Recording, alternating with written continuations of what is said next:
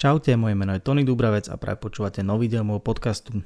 Tento podcast počúvate aj vďaka podpore lifestyleového online magazínu Hashtag, kde nájdete okrem tejto časti aj kopu zaujímavých rozhovorov a článkov o veciach, ktoré dnešných mladých zaujímajú.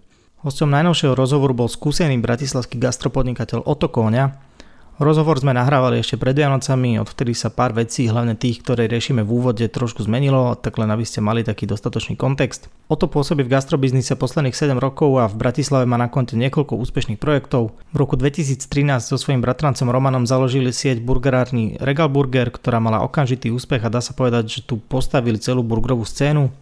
Regal Burger po dvoch rokoch predali a chvíľu na to vznikol ďalší úspešný koncept, ktorý sa volal NYC Corner a ten zasa naštartoval vlnu hotdogov, ktorá sa ale v Bratislave až práve na výnimku NYC veľmi neuchytila a aktuálne na jeseň prišiel Oto s jeho spoločníkom s najnovším konceptom, tentokrát ide o kváskovú pizzu. Ich nový podnik sa volá Slice a všetko nasvedčuje tomu, že sa opäť teší a bude tešiť veľkému záujmu a úspechu. O tom sme sa rozprávali pomerne dlho a otvorene aj o aktuálnej situácii v súvislosti s gastrom, o jeho začiatkoch ako si študent pričuchol ku gastru, ako s regálom začínali na pohode a nevedeli o tom biznise vôbec nič, aj o tých najúspešnejších momentoch a samozrejme aj o nejakých tých failoch. O to je veľmi zaujímavá osobnosť, ktorú sa určite oplatí sledovať. Ja som veľmi rád, že sme konečne našli nejaký spoločný termín a budem takisto veľmi rád, ak sa aj vám bude rozhovor páčiť. Zdieľanie, follow a všetky tieto veci, ktoré už určite poznáte, sú samozrejme viac ako vítané a budem za ne veľmi vďačný. A to bude teda odo mňa na začiatok všetko. Prajem vám príjemné počúvanie. O to konia sedí oproti mne, o to ďakujem ti veľmi pekne, že si prišiel. Ja ďakujem Tony za, za pozvanie. E, ty si teraz, no nie teraz akože dlhodobo tak veľmi aktívny v gastrokomunite, ale teraz gastrokomunita a celé to odvetvie prechádza takým neúplne zavidenia hodným obdobím. Ako to je teda? Aká je, aká je tá reálna situácia v gastre? Lebo sú také, politici majú také vyjadrenie, že vlastne všetko je v poriadku, podpora sa vypláca, reštaurácie sa majú lepšie ako predtým. Čo je pravda? No, situácia v gastre je, je absolútne zúfalá. My sme mali práve pred dvomi dňami tlačovú konferenciu, kde sme sa 13 tých najväčších asociácií a združení o tých najväčších, ako je Zväz hotelov a reštaurácií uh-huh. celého Slovenska, Zväz najväčších pivovarov, ale zároveň aj Zväz malých pivovarov a potom také menšie komunity, ako je aj tá, tá moja, čo sme, čo sme dali dokopy sú že 300, vyše 300 malých gastropodnikateľov a podnikateľiek a živnostníkov celého Slovenska. Sme mali také veľmi jasné vyhlásenie eh, voči vláde mm-hmm. a sme poukázali na to, ako je tá situácia eh, veľmi, veľmi zlá. No a hlavne sme dávali konštruktívne návrhy, že vlastne ako sa to dá zlepšiť, čo v zahraničí funguje. My tu nemusíme vymysľať teplú vodu, proste v zahraničí za našimi hranicami hneď v Rakúsku alebo v Česku uh-huh. sú isté formy pomoci, ktoré fungujú a idú a a tým podnikateľom reálne pomáhajú a u nás s nami sa za tých niekoľko mesiacov, čo takto koordinovane komunikujeme, nikto z vyšších predstaviteľov štátu nestretol. Okay. A takéto niečo som nezažil zo žiadnej krajine Európskej únie, že, že by bol takto ignorovaný jeden celý sektor. Uh-huh. Má v takom prípade ako keby aj nejakú váhu alebo proste zmysel dáva takéto vyhlásenia, alebo že je to skôr ako keby, že dávate signál a už sa iba akože modlíte za to, aby to, aby to aj dopadlo na úrodnú pôdu? Ja myslím, že to má, má veľký význam. Uh, je to taký koordinovaný tlak fakt na, najväčších zástupcov uh-huh. uh, toho sektora, vlastne celého sektora. No a hlavne v podstate v médiách, všetky médiá to, to o tom informovali. Uh-huh. My sme boli vo všetkých televíziách, vo všetkých online, online, online novinách, vo všetkých denníkoch Čiže ja myslím, že to má veľký zmysel. No a hlavne uh, to dáva konkrétne návrhy a dáva to opäť tú ponuku, ponuku na stôl. Možno v aktuálnej situácii, keď sa rieši lockdown, tak to, ten timing nie je uh-huh. úplne, úplne ideálny. Ale myslím, že treba o tom hovoriť, treba to opakovať, treba to stále pripomínať a treba hovoriť o tom, ako tá situácia je fakt zúfala. A to není tak, že tu majiteľia, ktorí proste sa troška uskromia, uh-huh. uskromia pár mesiacov a nejak to prežijú, len chcú peniaze alebo chcú ten životný štýl, ktorý mali a to sú presne mali živnostníci, podnikatelia, ktorí do toho dali všetky svoje úspory za posledné mesiace uh-huh. kvôli tomu, aby neprepustili svojich blízkych zamestnancov, ktorých majú roky a nechcú ich e, proste dostať na ulicu, tak e, z poslaných síl to dávali dokopy a tá štátna pomoc bola fakt, že mizerná a slabá. Uh-huh. A teraz je už naozaj, že konečné štádium, aby sa to zvrátilo, aby naozaj v januári a vo februári nebola, nebol každý, každý druhý podnik alebo každý tretí podnik neskončil, aby nebolo niekoľko desiatok tisíc nezamestnaných kuchárov a čašníkov a čašniček. Uh-huh. Je možné, že toto nás čaká, že skončí koľko percent reštaurácií alebo gastroprevádzok môže skončiť? My, my sme si robili viacero prieskumov. Uh, vyzerá to tak, že v podstate ak sa nezasiahne nejak ráznejšie, tak 60%. Tých... Môže skončiť. Áno, tých gastropodnikov môže skončiť a v podstate uvažuje o tom. Uh-huh. Uh, neviem, či si zaznamenal, ale predpokladám, že áno, v Čechách bol taký, také vyjadrenie nejakého odborára, ktorý povedal, že to je vlastne dobré, že skončí polovica reštaurácií, že sa očistia. Čo si myslíš o tomto? No, ja dlhodobo hovorím o tom, že to gastro nie je úplne zdravé a dobre nastavené na Slovensku, uh-huh. že veľa sa nedávajú bločky. My v podstate, veď aj Regal Burger vznikol na festivale, na najväčšom na pohode, aj NYC Corner, aj aj proste tam na tých street food akciách fičíme a tam uh-huh. akože to je to, to girl, čo nás baví. No a tam je ako taký folklór, nedáva tie bločky, lebo tak všetky peniaze máte u seba, tú DPH veľkú uh-huh. 20% nemusíte dávať a tak je to také, že a veľa, a, asi, a, akože nepovedal si, by som, že väčšina, ale je to také rozšírené na, v istom type toho biznisu. Uh-huh. No, ale to je, to je niečo, čo tu funguje že desiatky rokov. Je to modus operandi, ktorý uh-huh. je rešpektovaný, voči ktorému nebolo nejako zasiahnuté, ale zároveň ja nemyslím, že by mal byť zasiahnuté takou že represiou, ale skôr že pochopením toho sektora, lebo my tu máme najvyššiu DPH úplne ok- z okolitých krajín, uh-huh. absolútne najvyššiu. Česko má 10%, uh, Maďarsko má myslím, že ešte pod 10%, uh, Rakúsko má teraz 5% v tejto kríze, okay. ne- Nemecko tiež. No a my tu stále máme tých 20%. Čiže podľa mňa toto je štruktúrálny problém, a ktorý aj my sa snažíme na to poukazovať. A je to, na to sú štúdie a proste dáta, že keď sa zniží tá DPH, tak čoraz menej podnikateľov sa snaží nedávať tie bločky uh-huh. a mhm. takto robiť trestné činy. A vlastne vychádza to tak, že aj viac peňazí príde do toho štátneho rozpočtu. Čiže je to win situácia a podľa mňa, že by sme sa už na to mohli odhodlať a ozdraviť ten gastrosektor. A k tomu, čo si ty povedal, že sa takto očistí sektor. Ja si nemyslím, že v čase krízy je uh, správne takýmto spôsobom uh, čistiť sektor. Uh-huh. Že proste v podstate zakrývať si oči pred tým, čo všetko bolo. A teraz, OK, tak v čase krízy najväčšej od druhej svetovej vojny my tu ideme byť krutí voči desiatkam tisíc uh-huh. životov a osudov ľudí. To myslím, že nie je asi úplne správne. Uh-huh. Ale asi súhlasíš s tým, že ako keby reštaurácia barov a kaviarní a všetko, že ako keby že priveľa. V podstate, no. Abo je to iba tu v Bratislave?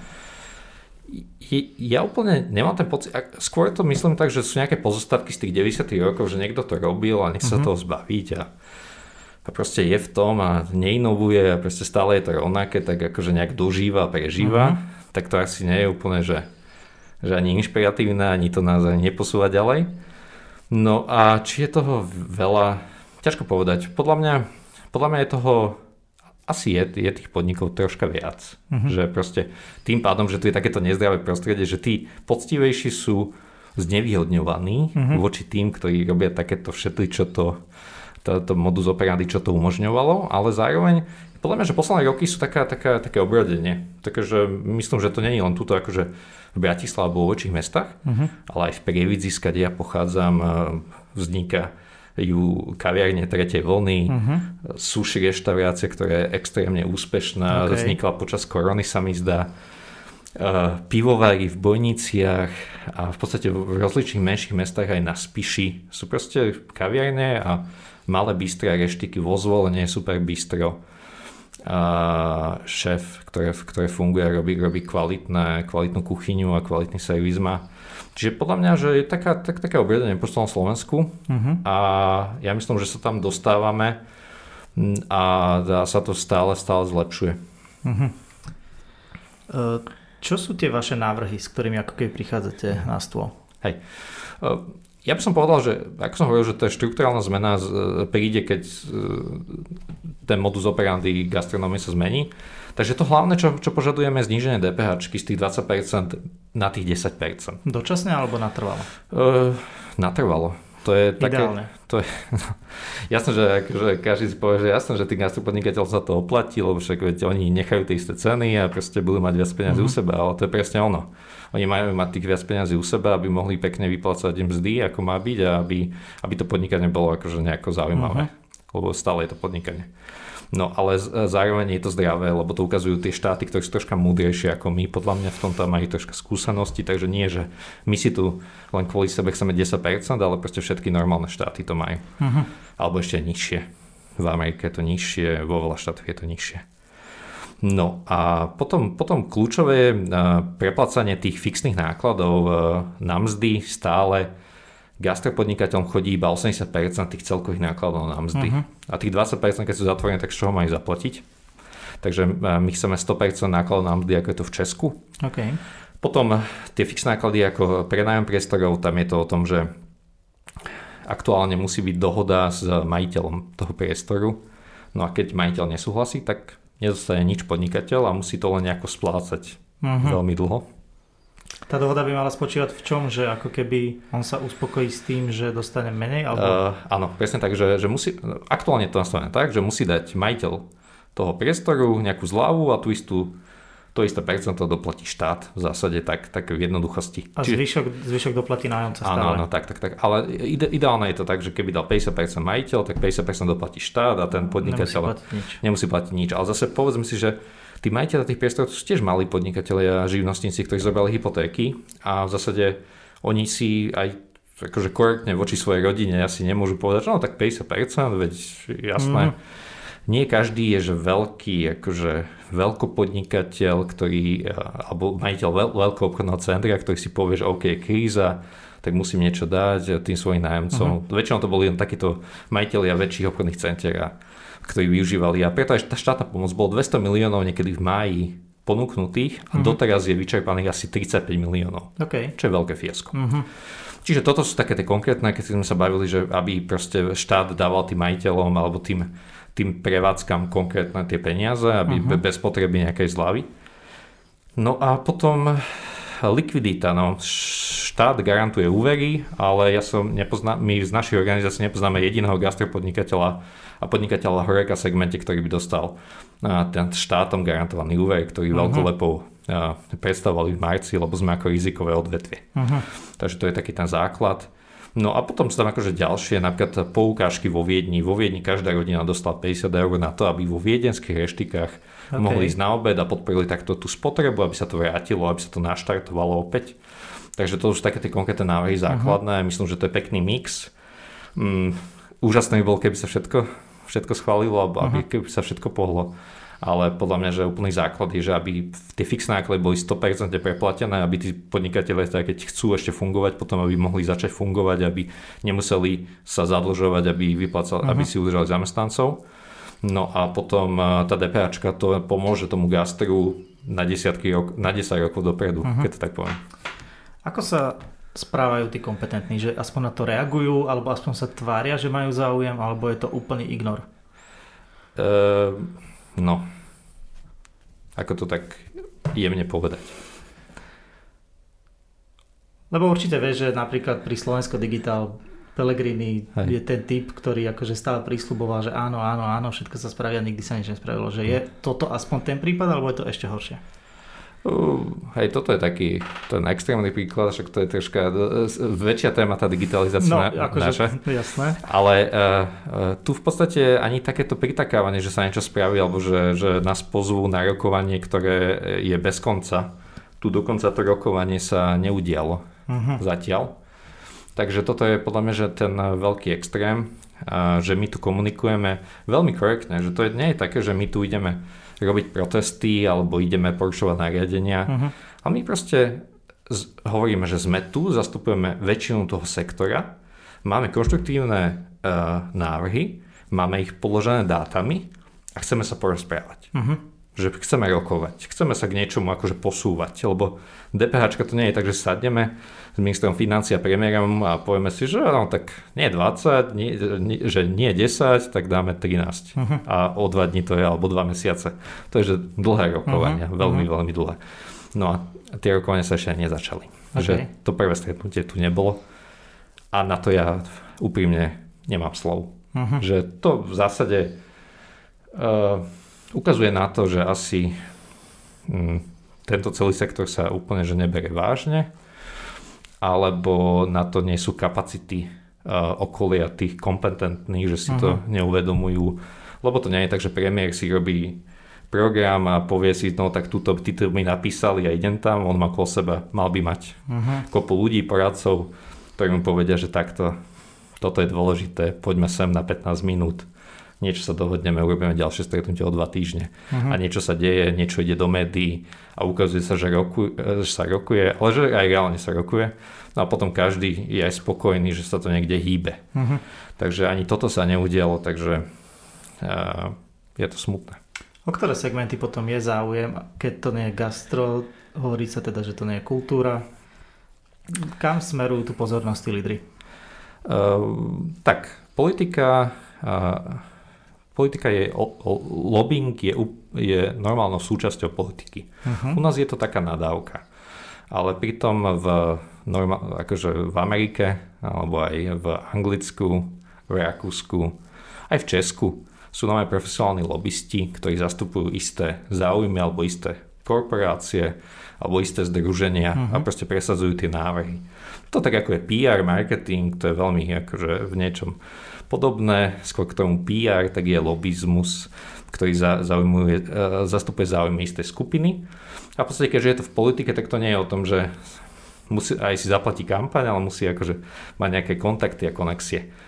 Čiže my aj vidíme, že asi lobizmus lyžiarských stredísk je pomerne silný a dobrý, lebo uh-huh. v mhm. podstate teraz, keď bol lockdown oznámený, tak lyžovanie bolo jedna z výnimiek celého lockdownu. Keď poviem takýto konkrétny príklad. Je to zasluha lobbingu alebo je to zasluha Borisa Kolára? Ja by som sa úplne k tomuto akože takto, že politicky nechcel vyjadrovať, že k tým akože konkrétnym ľuďom, že mm, akože dúfam, že, že to ne, nebolo takto okaté, lebo to je taký konflikt záujmov, mm-hmm. ktorý nie je ani v tých úplne najzaostalejších krajinách, takže dúfam, že to nebolo takto. Skôr si myslím, že proste veď tie združenia majú pomerne, alebo tie najväčšie združenia si akože platia tých, tých lobbystov, alebo ne, nejaký akože nejaké kampane a tak, takže že e, vedia vplývať na tých stakeholderov, ktorí uh-huh. tam sú a, a tak, tak urobiť tie rozhodnutia. Čiže toto je taký ten základ, o tom sa veľa nehovorí, podľa mňa by sa o tom malo viac hovoriť, lebo je to úplne legitímne presadzovanie svojich záujmov. No a, ale zároveň by som povedal, že pri tejto vláde to úplne funguje tak, ako to má fungovať, že to, čo my robíme, podľa mňa, že na, na tej latke tej komunikácie aj tých všetkých sektorov je pomerne pomerne vysoko, ale um, ne, nejaká tá konverzia na niečo reálne tam, tam žiaľ nie. Uh-huh. Uh, kde je hranica medzi lobbyingom a možno už nejakým klientelizmom, rodinkárstvom a uh-huh. týmito, lebo práve preto si myslím, že to je ako keby že nadávka, urážka, niečo negatívne, uh-huh. lebo to ako keby hraničí s tým, že si niečo získavaš ne, akože nekorektné. Hej. Ehm, je to aj kvôli tomu, že, že, že sa o tom otvorene nehovorí, o tom lobbingu. Uh-huh. A je to možno aj chyba tých, tých ľudí alebo tých, tých firiem, ktoré to robia, že o tom otvorene nehovoria. Lebo v zásade e, lobbying e, aj pomáha občanom, lebo dokáže presadiť niečo, na čo možno tí politici nemysleli alebo nemali na to také dáta a proste tí ľudia, ktorí zastupujú isté skupiny, tak im o tom hovoria a upozorňujú ich na tieto chyby v tých zákonoch a v tých uh-huh. novelách a to je podľa mňa, že, že dobré, že tak by to aj malo byť. A proste v ideálnom prípade to je tak, že proste viete, aj ten stakeholder alebo tej politik alebo niekto rozhoduje sa stretne s viacerými názormi, s viacerými uh-huh. štúdiami, s viacerými ľuďmi aj z, z dvoch odlišných tých lobistických organizácií alebo záujmových združení a rozhodne sa. Uh-huh. Že podľa toho, aké má dáta, aké mu možno aj poskytnúť tie dáta, proste on si ich overí. No, ale u nás v podstate myslím, že... A u nás hlavne to nie je ani také, že otvorené. Napríklad v Amerike tam sa musia lobbysti registrovať. Uh-huh. Tam v podstate aj politik, keď sa stretne s lobbystom, tak to má v kalendári a vidia to ľudia. Aha.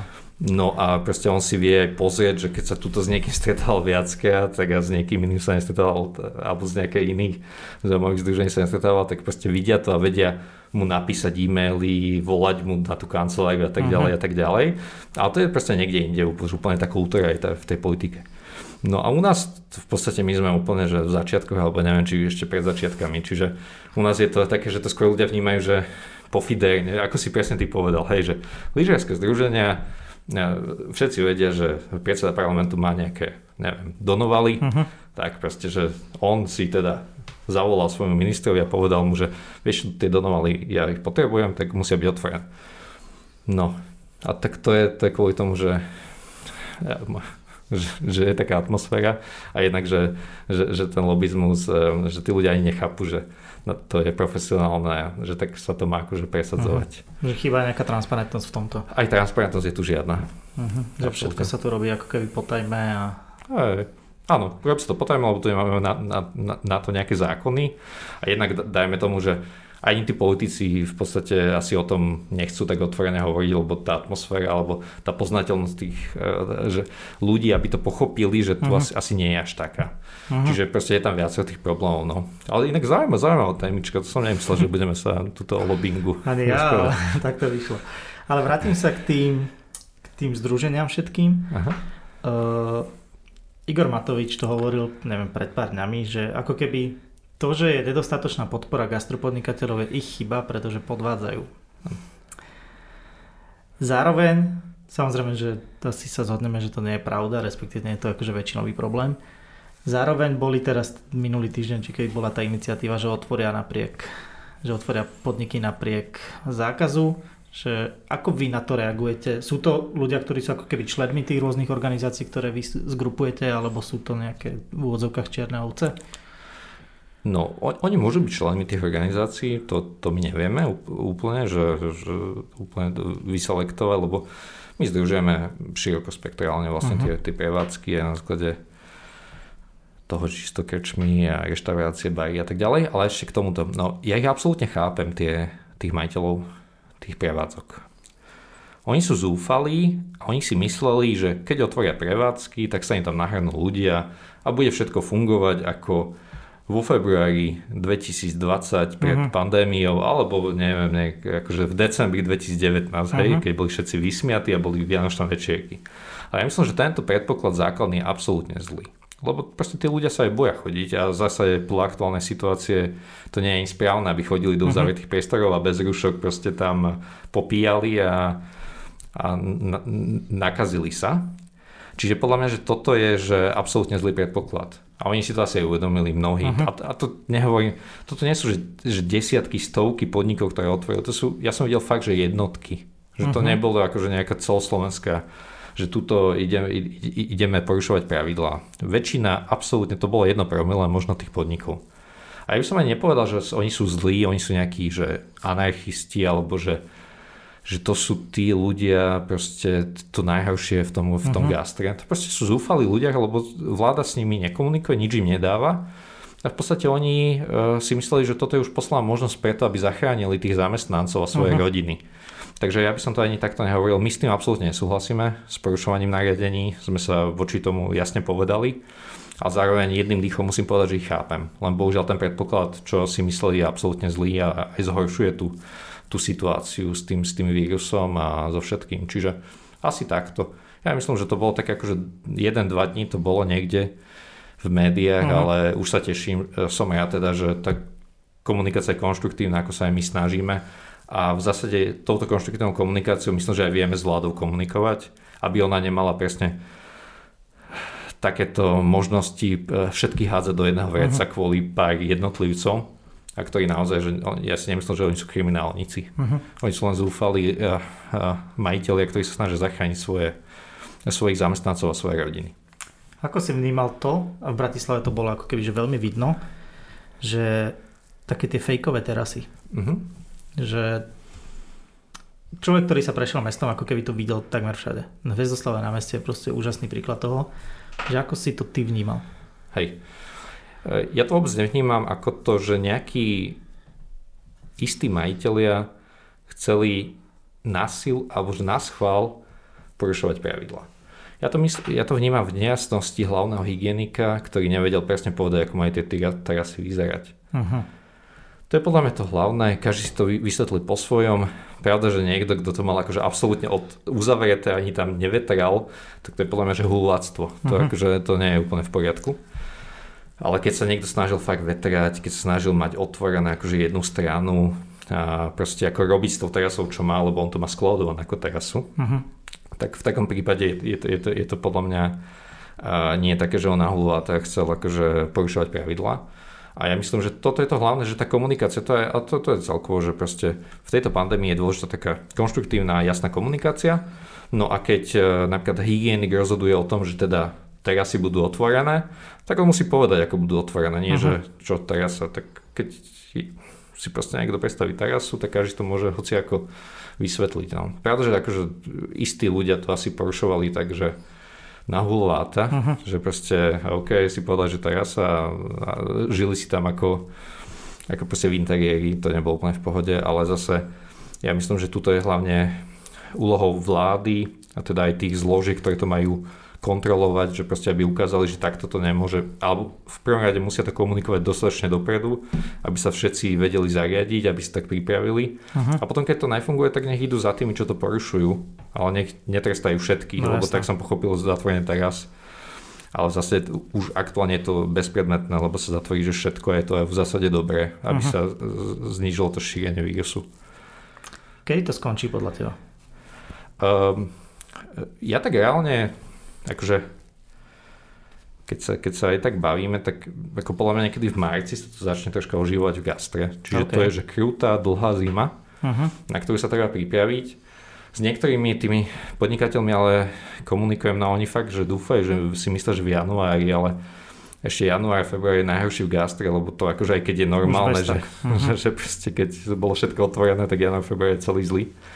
No a teraz akože podľa mňa, že nebude spása. Jasné, že keby sa otvorili interiéry, tak sa všetci nahrnú, lebo akože chcú to užiť, ale ja myslím, že to nie je z hľadiska tých aktuálne nakazaných, to, to, to, to nie je realita, že akože úplne, že najskôr niekedy začiatkom marca, ale to si, ja skôr myslím, že koncom marca sa dostaneme k ako tak niečomu, že budeme môcť ísť do interiéru s, s rúškami a mm-hmm. proste dodržiavať prísne opatrenia. Veríš aj na festivaly a street foody a tieto veci? Hej. Ja som ešte pred pár mesiacmi bol v tom, že absolútne, že festivaly ani budúci rok nebudú. Aha.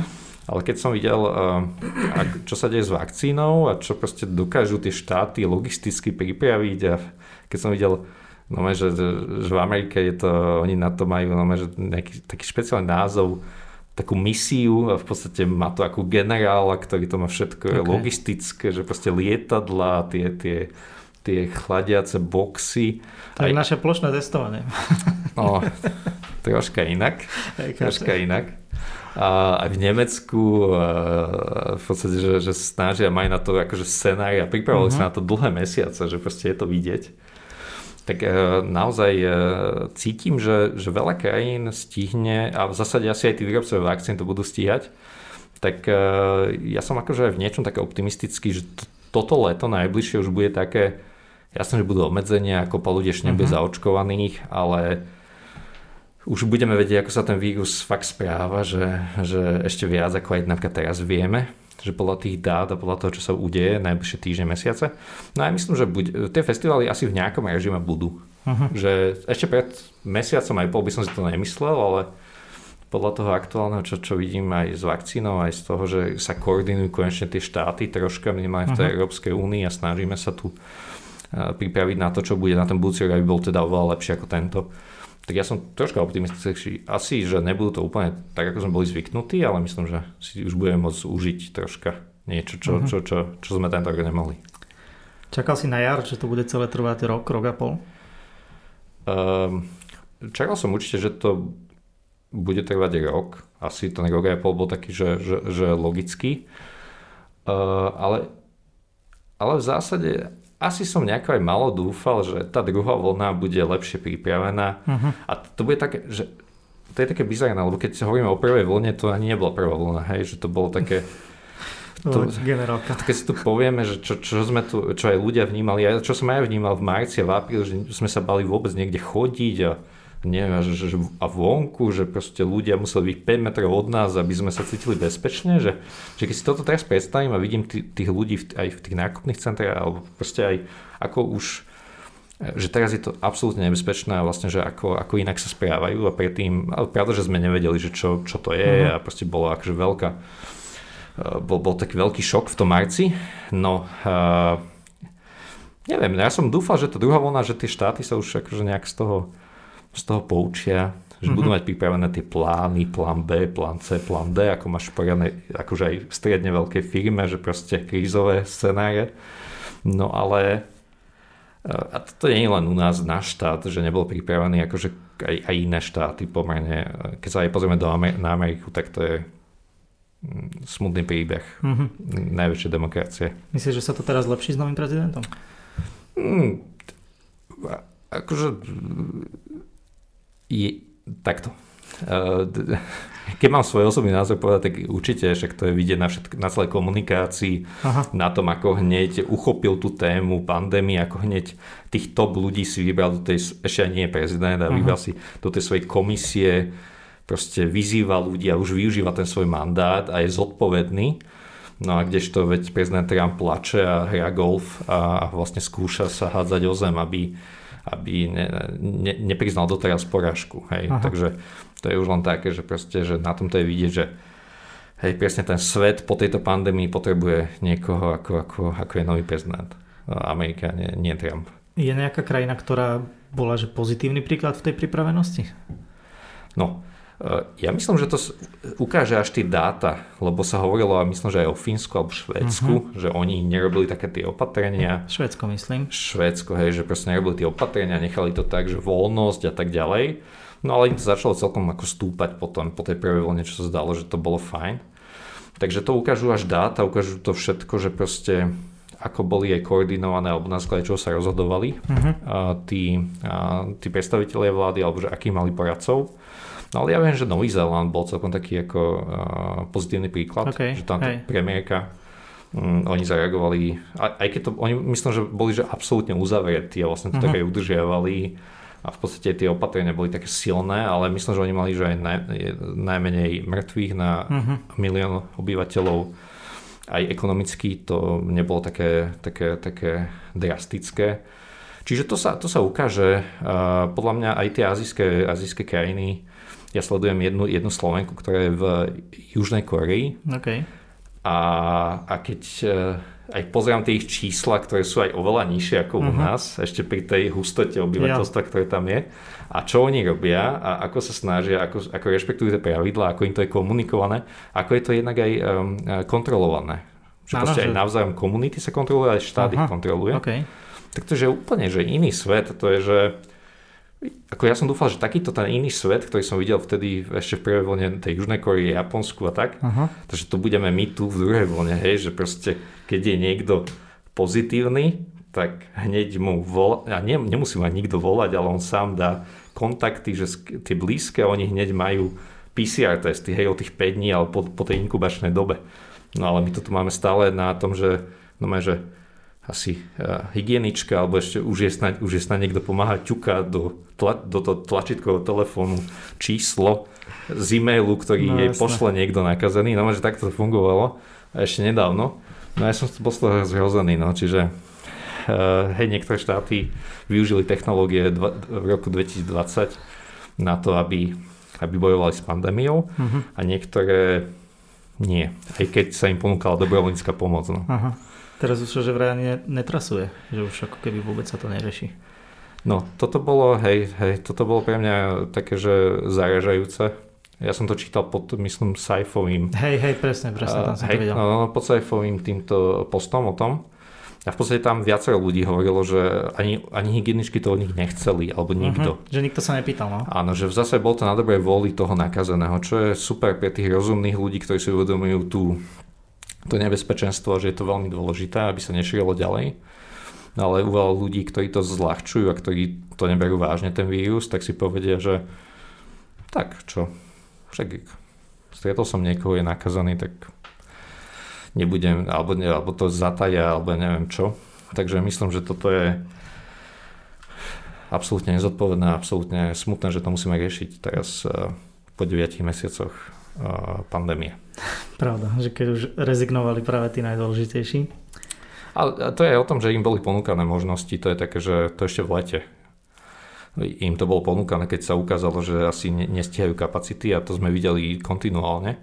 No a zaražajúce je to, že, že nevyužili túto ponúknutú pomoc, uh-huh, ktorá uh-huh. bola nie, že tak, že túto musíte zaplatiť milióny, ale to bola že dobrovoľnícka pomoc, aby, sa, aby, aby, aby tu bolo čo najlepšia situácia na Slovensku. Čiže to je, to je, pre, mňa, to je pre mňa, že také nepochopiteľné, tak by som to a smutné zároveň. Jo, chápem. E, povedz mi na chvíľku, alebo tak, že v skratke o projekte, ktorý riešiš teraz aktuálne, sme sa o ňom bavili, keď si prišiel, ktorý sa volá, že Tringelt. Uh-huh. O čo ide? Hej, uh, možno také, také intro k tomu.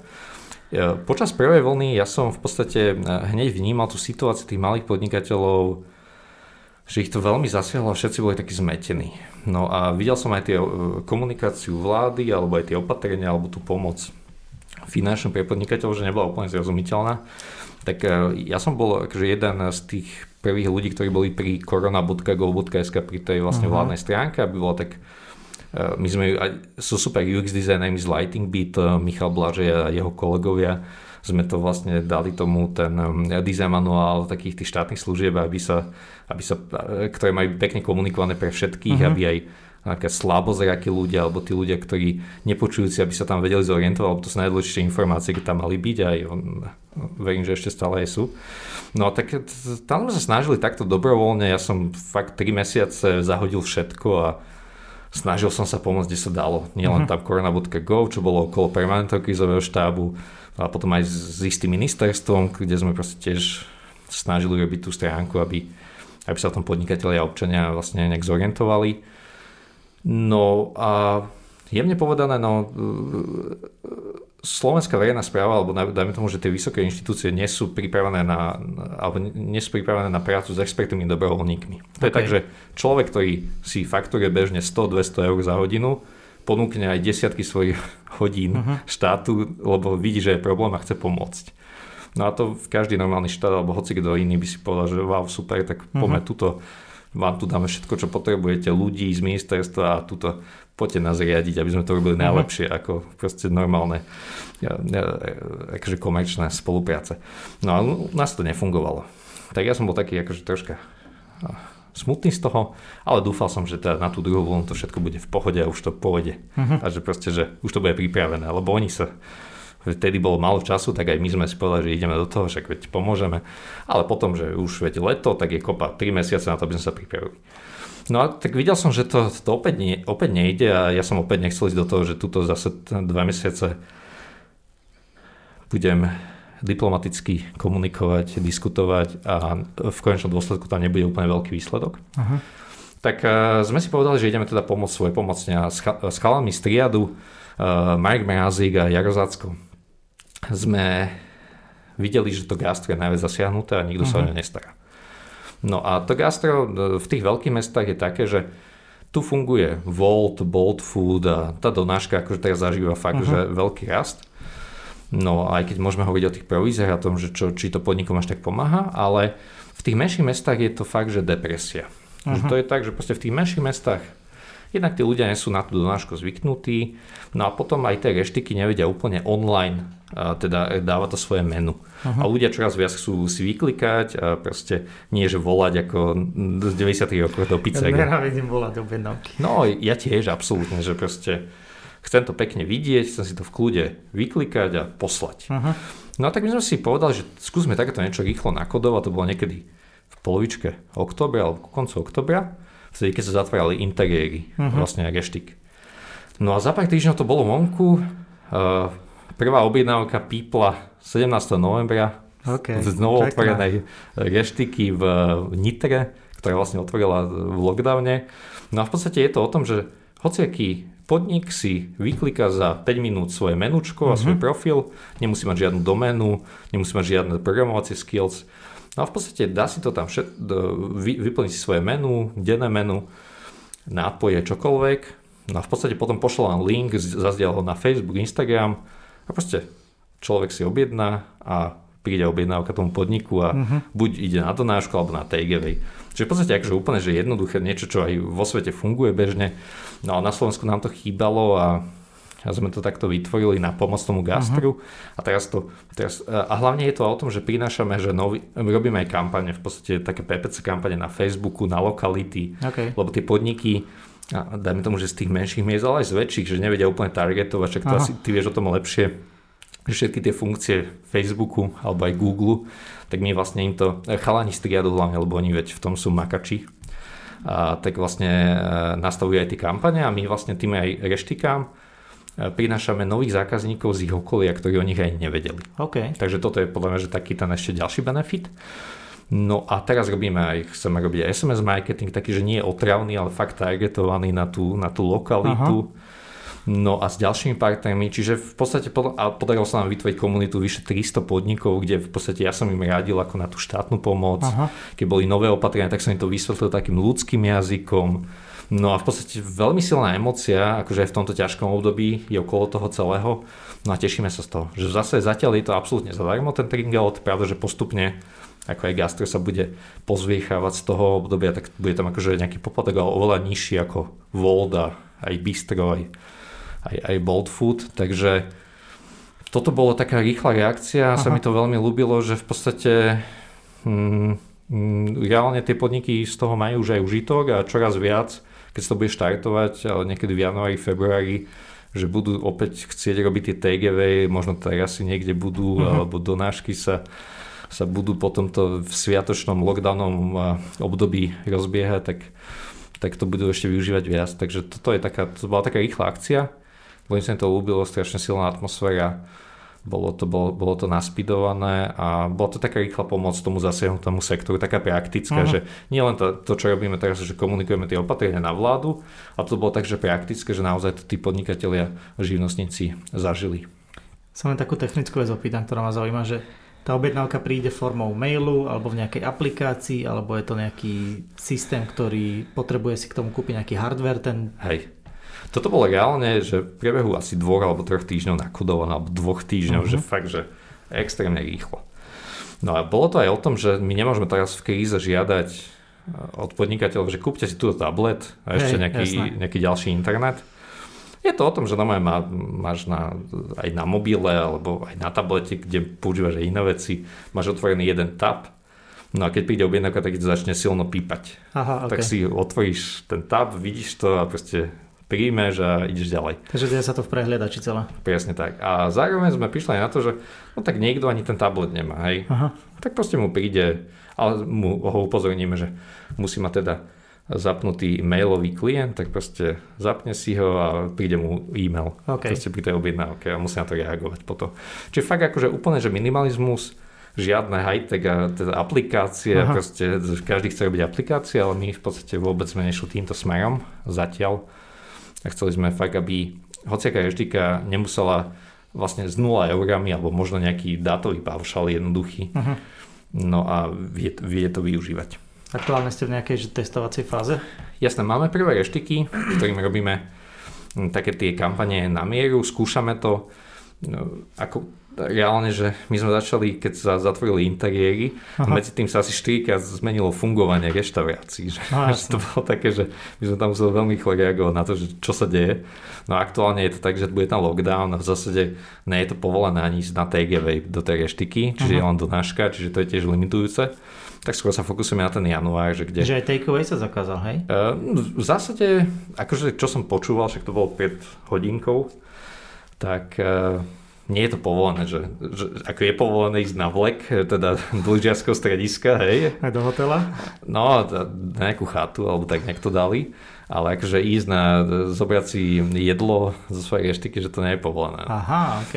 Ale to aj v prvom lockdowne bolo v podstate tak, takže a zase ide to sviatočné obdobie, čiže asi iba tie donášky budú fungovať. Aha. Čiže aj na to všetko sme museli reagovať, čiže skôr sa fokusujeme na ten január, so silnými partnermi sa snažíme vlastne ponúkať aj tým podnikom a podporiť ich, že to je fakt, že za to som vďačný, že aj veľké korporácie proste vidia to, ako to gastro sa má zle a komunikujeme aj s telekomunikačnými operátormi jedným, že proste aby, aby to podporil aj tým SMS marketingom tieto reštiky. Jo, chápem.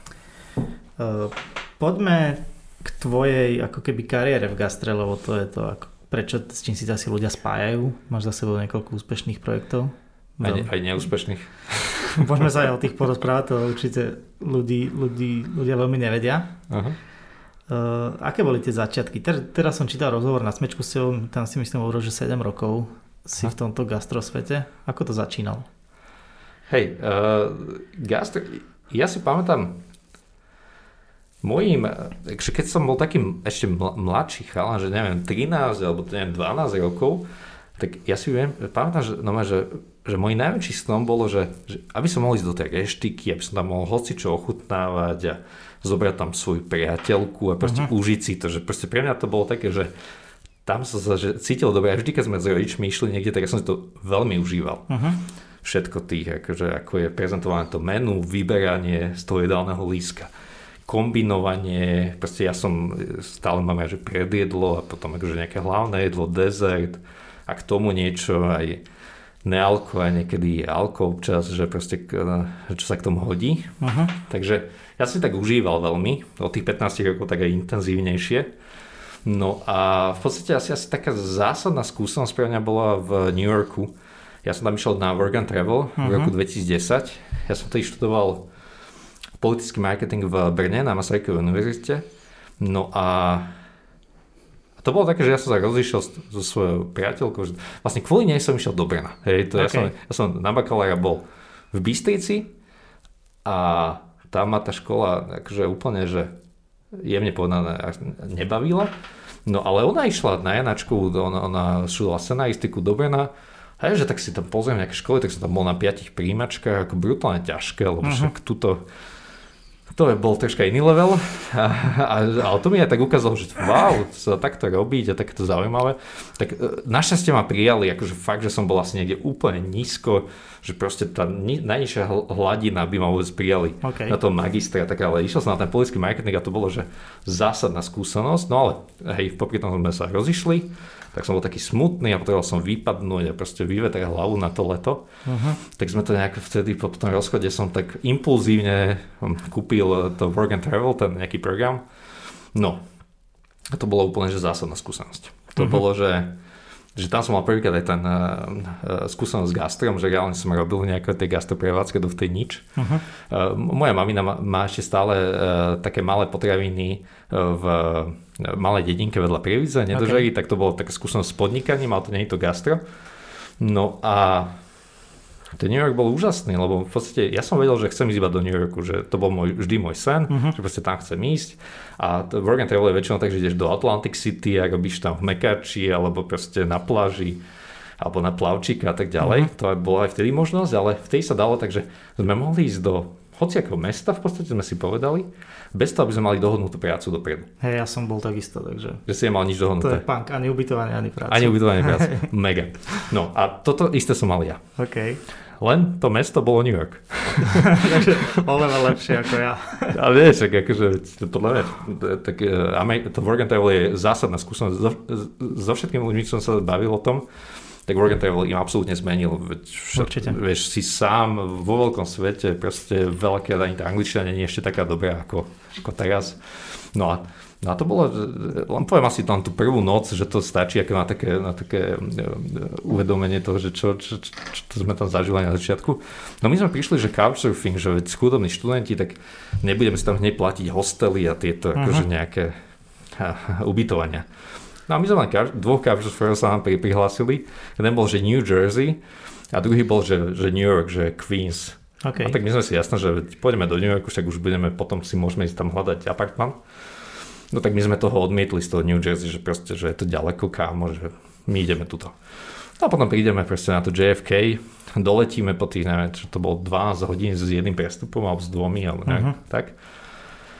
No a my voláme tomu, tomu, tomu typkovi z Queensu, on nič, proste nezdvíha a my tam vystresovaní, to ešte dokonca, neviem, za strašné peniaze sme si kúpili nejaký taxi, ktorý nás mal z JFK na tú presnú adresu odviezť, okay. ešte tam niekde do Queensu, neviem, takú hlúposť sme robili, pritom sa tam dali taxiky zobrať vlastnejšie.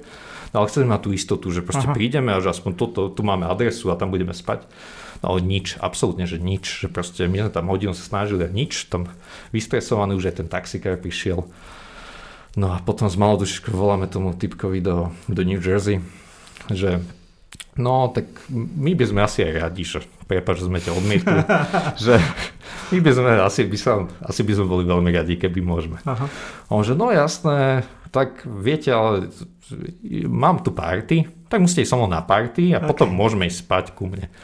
No a to bolo ako z tých všetkých amerických filmov, že proste tie dvoj alebo trojposchodové tie domy Aha.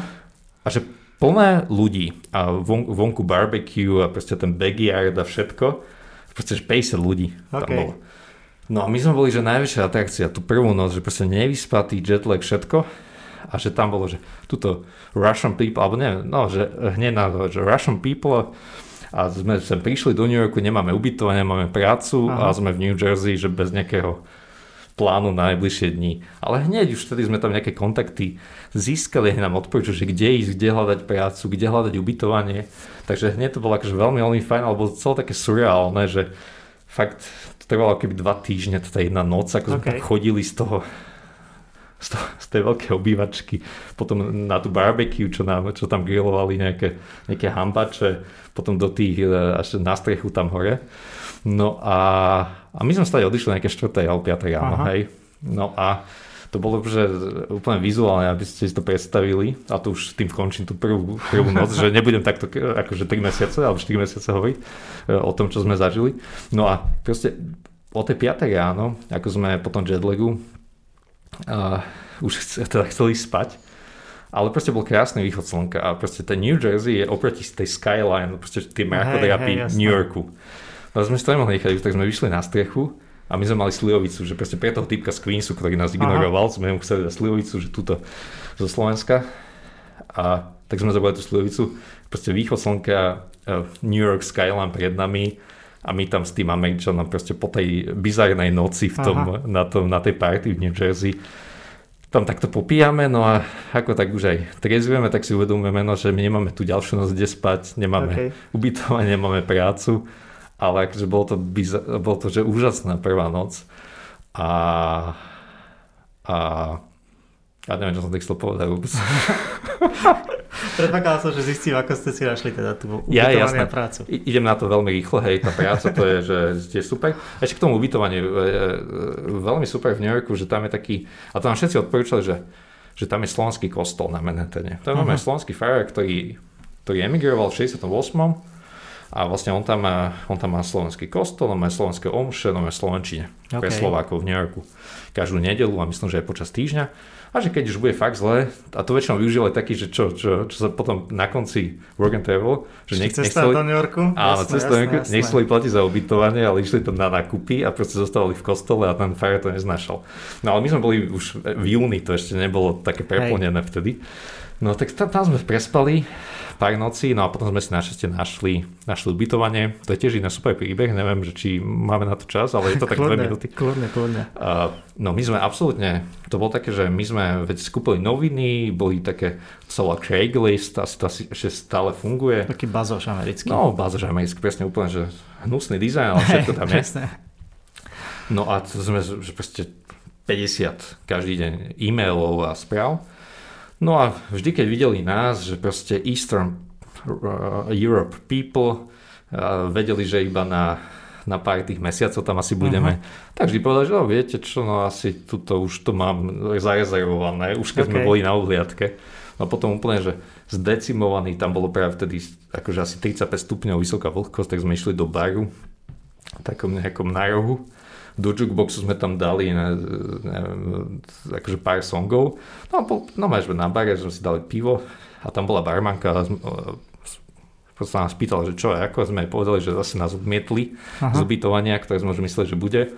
Ona, že no, môj šéf ináč túto zrekonštruoval, že v Queense no, také apartmány teraz a on akože hľadá niekoho, že či by sme ne, akože nechceli. A ona mu zavolala a on o 5 minút prišiel na také Harley, že proste akože úplne, že, že, typeček, tak povedal, že túto tú adresu, že dojete, dojete tam, takže nám boli, že o 15 minút a sme si tlapli a v tú noc sme už spali. Okay, že cool. toto je, že, že, krásne, že konečne po dvoch týždňoch takéhoto všetkého vandrovania sme mali ubytovanie, no ale stále sme mali prácu, hej. A mali ste ešte peniaze.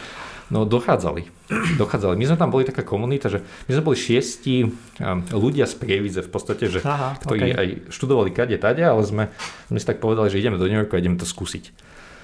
No a my sme sa tak podporovali, no, akože najskôr, najskôr myslím, že jeden kolega získal prácu no, v nejakom nejaké, nejaké talianské reštike a proste Aha. to sme všetci závideli, že super a tak a že no, a, a sme, sme, v podstate, že všetci sme chodili rovnako, že my sme od rána do večera boli na Manhattane a dali sme asi, že 30 až 50 životopisov do tých podnikov. Aha. A potom sme cez Craigslist sa vlastne dávali, to boli také open cally a mali na, tí, tí interviewujúci mali na teba jednu minútu a ty, ty proste si jo, ich musel zaujať. No.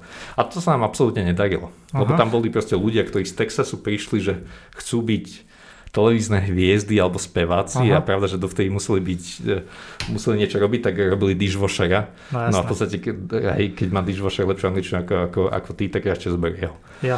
No a potom zmenili stratégiu a zmyšľali do Brooklynu a Queensu. Aha. A, a mne sa v jeden deň podarilo, že ma zobrali do supermarketu, som robil v Delhi, som robil takže kurence grillované a potom som krajal tie šunky, syry. Aha, okay. A to bolo také, že, že roboši, tam bola taká stavba nejaká tak oni si zobrali z tej pekárne nejaké čerstvé pečivo, donesli ho mne na pult, povedali si, že túto šunku chcú, tento si chcú, tamtú majonézu a ja som im to tam proste robil. Normálne bagetu. No, bagetu. To je super. Normálne bagetu, že takto to tak fungovalo a potom pa, paničky tam chodili v sobotu na nákupy ro, rozbífu a, uh-huh. a všeličoho a síra svojho nejakého delikátneho, tak to si už aj také vzťahy vytvorili, že ma aj poznali a tešili sa tak uh, také small talky a to bolo, to bolo akože úžasné, že tak to, to bola moja day, day job, že to vlastne to som každý deň chodil do supermarketu a som tam krájal syry, rozbífy a grilloval kurence. Uh-huh.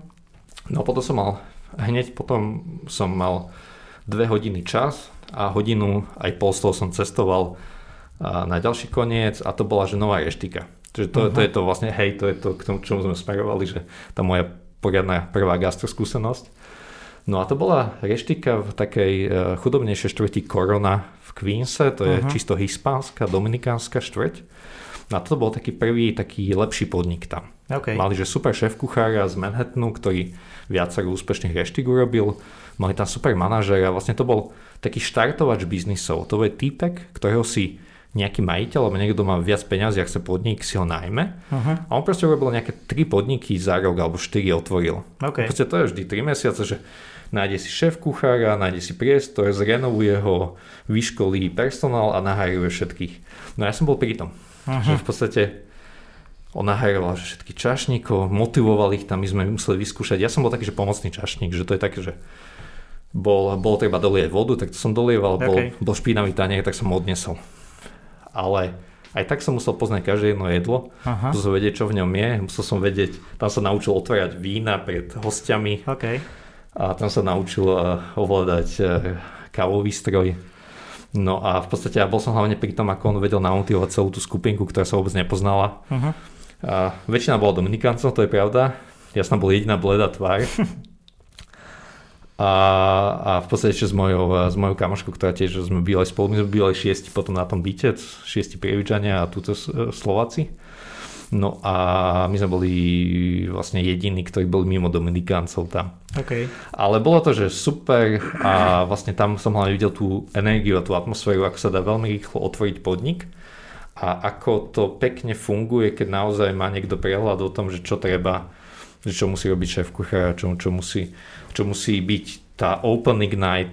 Proste ja som bez žiadnej skúsenosti som tam nosil akože asi to boli také tie kanapky a boli tam asi 200 medzi 200 ľuďmi, ktorí tam boli v malom priestore. Uh-huh. A tam tieklo šampanské víno, všetko potokom a ten temperament tých latinskoamerických ľudí, že proste tam oni do noci, do rána a v podstate si užívali aj v pondelok, v útorok, tak to bolo že úžasné. Čiže vlastne ja som od nejakej 8 rána do 3 štvrtej bol v tom deli, v tom veľkom supermarkete, kde som sa staral o mhm. tieto, uh-huh. o tieto krajanie salám a šunk.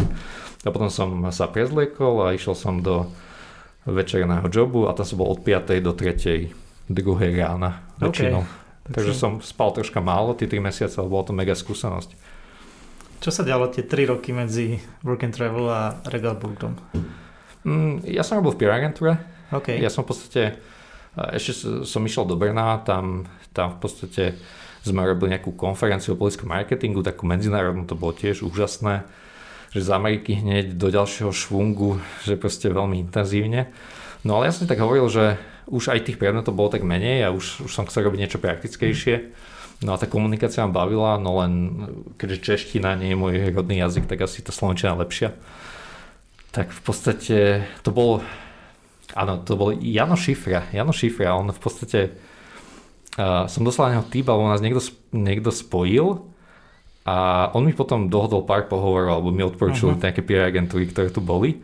Takže ja som bol akože na pár pohovoroch, no a potom sa dohodli so CSAMom a v CSAMe som začal ako junior z PR a tam som robil pre Dell, pre Orange a pre takéto technologické firmy skôr, ale pre nejaké neziskové projekty a okay. takéto, takéto pro bono.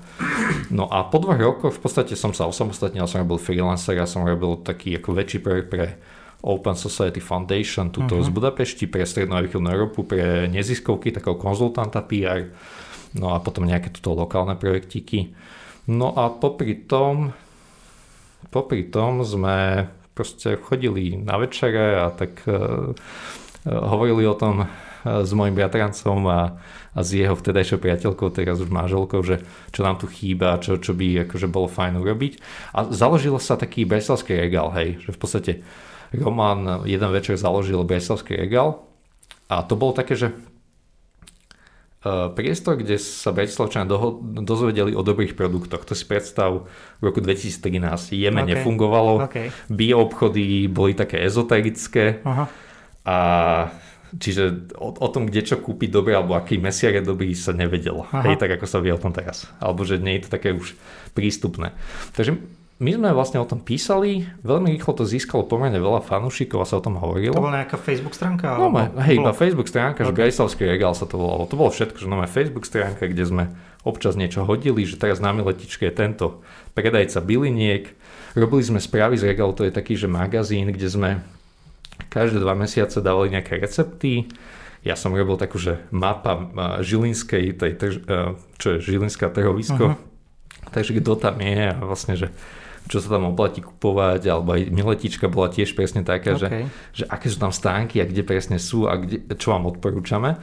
Čiže také tie podputové informácie. Uh-huh. No a chodili sme nové, že kváskový chleba, to ešte predtým, ako to bolo cool. No jasné. Teraz v tejto pandémii, tak v roku 2013 sme nové také sety, na dobrom trhu sme začínali, myslím, na Jakubaku 2013. A že ošatka, vlastne v čom vlastne kysne ten chlieb. Uh-huh. Potom aj kvások sme tam dávali, a potom nejaký e, múka a, a postup vlastne, že ako robiť kváskový chleba. No to, bol, to bola prvá taká ako gastrovec, čo sme robili. No a sme chceli niečo také robiť aj na pohodu. Okay. No tam nás zrušili však hygiena, všetko kváskový chleba, že Aha. to asi nie je úplne v pohode. A, tak, e, a potom, že však tak na tej pohode v tom čase, aby sme, že teraz to bol iný svet, hej. Vtedy tam bolo, že cigánska, langoše a a tie, tie brambora, bramborové tie placky. Hej, okay. že, že zemiakové placky tam boli. A to bolo všetko. To bolo všetko, že, že tam vegetarián, vegán bol taký, že si musel nosiť krabičky. Aha, okay. Alebo že taký, kto chcel, tak zemiakovú placku mohol mať, ale tak to by asi cholesterol nezvládol po tých troch dňoch. Takže uh, my sme si povedali, že tak robíme takú zónu nejakú, že má, poznáme pár podnikov, že skúsime im napísať teda, že či by Aha. nechceli ísť na festival. A tak my sme tam robili, bolo tam podkamenný stromom s rybami, potom tam bolo ešte také veggie bistro uh, jedno. A my sme si povedali, že, tak, že aj hambače nám tam chýbajú. Aha. Tak sme tam v roku 2013 so žiadnymi skúsenosťami, so všetkými peniazmi, čo sme do toho dali, ešte sme si napožičiavali. Takže ideme robiť hambače. Ale to bola takže úprimne, že jasno, takto ľuďom to mega chutilo, že proste my sme nestihali vyhrábať. Aha. Ale však sme nemali žiadne skúsenosti, tak my sme aj otvorili o 5 hodín neskôr, ako sme mali, lebo sme neodhadli čas. Ale všetko bolo v pohode, však ľudia som sa to bavil, že my sme tam značením to robili, komunikovali sme to pekne predtým. Ľudia boli radi, že konečne tam je niečo také, že, že kde sa vedia najesť a kde, kde vidia, že je to niečo iné, ako bolo. No a tak ale tie burgery prvé to bolo ako cigánska, že my sme tam akože cibulu tam na grille opekali a, a, a mali, sme, mali sme žemlu takú ako, ako kajzerku a si na to nejaká pekár z Bánoviec. Okay. Uh, to meso akože bolo, bolo také, že mleté a od mesiara a nebo, akože ale tam bola aj, myslím, že aj bravčovina, uh-huh. a potom kečup, horčicu sme tam dávali do toho burgera, akože nebol to ten regal burger, ktorý no, bol pár, pár mesiacov, ale proste ľuďom sa to veľmi ľúbilo a jasné, že chuťovo to bolo super, nebolo to niečo, čo predtým tam nebolo. No a to bola naša prvá gastroskúsenosť, ale to nám aj ukázalo, že takéto niečo asi ľuďom dosť chýba. Uh-huh. Že v zásade, že také niečo, že robené srdcom, robené značením, pravda, že nebolo všetko ideálne, však čakali na ten hambač hodinu niekedy. A, ale tak potom na Grape, čo bol festival Piešťanoch o 3 týždne, uh-huh. tak tam to už bolo lepšie, tam už sme boli pripravení, už sme začali na čas, už sme robili toho viac, už sme mali presne rozdelené úlohy. Boli už aj nejaké šichty, lebo na pohode tam sme s mojim bratrancom asi spali za tie 5 dní, čo sme celkovo boli asi možno 6 hodín. Okay. Takže sme sa troška poučili už na ten Grape. No a potom, potom v podstate ja som dostal tip na, na, na, na Palackého, to je tá Reduta, prvá prevádzka Regalburgu. Uh-huh. Pri Viezoslavom námestí. No a dostal som tip, že tam je tam nejaká, nejaký kebab tam končí. Okay. Že či náhodou niečo. A tak my sme si sadli a povedali sme, že ideme do toho. No a tak začal Regal Burger. A on začal celkom úspešne, treba povedať. Hej. Že vám sa darilo pomerne od začiatku. No, to... Akože keď, sa, keď sa nad tým tak spätne zamýšľam, že, že, že my sme si... My sme mali obrovské akože šťastie. Ale také, že, že jednak to bolo také, že, že veľké náčenie a vlastne tým, uh-huh. s tým spojené veľké šťastie. Lebo my bez žiadnych skúseností fakt, že sme tam nič nejak úplne nepo... Mali sme nejaký biznis plán, že sme si niečo vypočítať. Ja som musel vlastne, ja som našiel prvého investora, a Doda Bardíka, ktorému som len tak za 5 minút povedal, že on bol, on bol s nami na tej pohode, on tam mal vedľa takú neziskovú kaviareň, uh-huh. že mhm. vlastne pre neziskovky. A videl, že tak sme boli zmetení, ale niečo tam videl v tom potenciál. Okay. Proste ako McKinsey konzultant, tak proste videl, že to asi dáva zmysel. Tak po 5 minútach sme si tlapli a bol prvý investor do Galbergu. No ale potom prišlo to, že, že asi tie naše plány neboli úplne také, také uh, úplne dobre pripravené. No a e, lebo v podstate my sme ten začiatok absolútne neodhadli. My sme proste si mysleli, že tak 50 hambačov bude že veľký úspech, uh-huh. že 50 hamburgerov denne. Že to bude veľký úspech a proste postupne možno budeme 70-75 uh-huh. hambačov robiť. No, len prišiel, že prvý, my sme otvorili na Silvestra, myslím, a potom sme to takže o pár dní neskôr otvorili. No a prišli tie prvé dni a ja som tedy ešte mal full-time job, ja som robil pre jeden startup uh, diagnózmy marketingového manažera, PR okay. manažera a to bolo také, že ja som tam nemal akože ja som mal občas niečo dať na Facebook a niečo, akože potom, potom uvidím, že jak to pôjde, že to proste to nebolo tak, že, sa, že ma to ide živiť, alebo niečo, že by som, že by to mohol byť nejaký biznis. Akože taký, že že sa budem naplno venovať. Uh-huh. No ale mi, prvý deň mi volá Roman, teda, že o jednej je vypredané. A to bolo tak, že sme mali troška viac žemlí, myslím. No a potom tak sme aj tak pochopili, ako sa to tak zbieralo aj na tej facebookovej stránke a všade, že toto asi nebude sa dať robiť, že s Romanom Zagrilom a s jednou brigadničkou alebo mhm. brigadníkom. No tak ja som v podstate hej, na konci toho januára skončil so všetkým, čo som mal som začal naplno venovať Railburgu. A v podstate my sme za jeden rok uh, vyrastli z jedného na 35 zamestnancov okay. a dve prevádzky a ďalšiu investora sme získali a v Eurovej sme vlastne otvorili akože prvú prevádzku v nákupnom uh-huh. centre, to bolo asi o 10 mesiacov po Palackého. No a tie prvé mesiace to bolo šialené, my sme vypredali každý deň.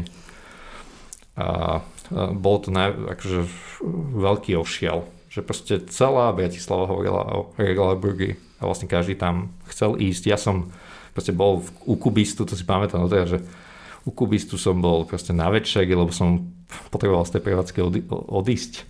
A tam ľudia proste vedľa hovoria, že ako teda sa nedostali na obed, že tam bolo tak veľa ľudí a že proste musia ísť na ďalší deň. Ja sa tam pozerám, že úplne že, že bez zmyslov a bolo to úžasné, to bolo krásne obdobie a v podstate to bol ten začiatok, no. To bolo, že my sme si to ani v najdivokejších snoch nepredstavovali, že to môže mať takýto, takýto úspech alebo takýto zásah.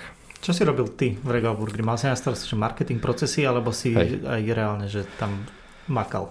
Uh, no, uh, v podstate na začiatku ja som, ja som robil ten marketing, som niečo dával na Facebook. A čo, čo bolo treba? Akože Roman bol ten hlavný, ktorý rozoberal tie receptúry a v podstate uh-huh. griloval to meso a tie, tie, akože tie, tie technológie mal na starosti.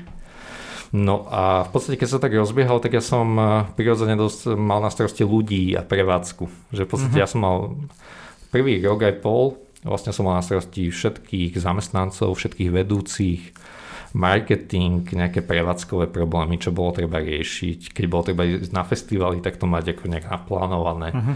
Takéto vlastne, akože čo bolo treba, to, tak to sa nedá v tom biznise malom na začiatku, že má to jasne rozdelené. Uh-huh.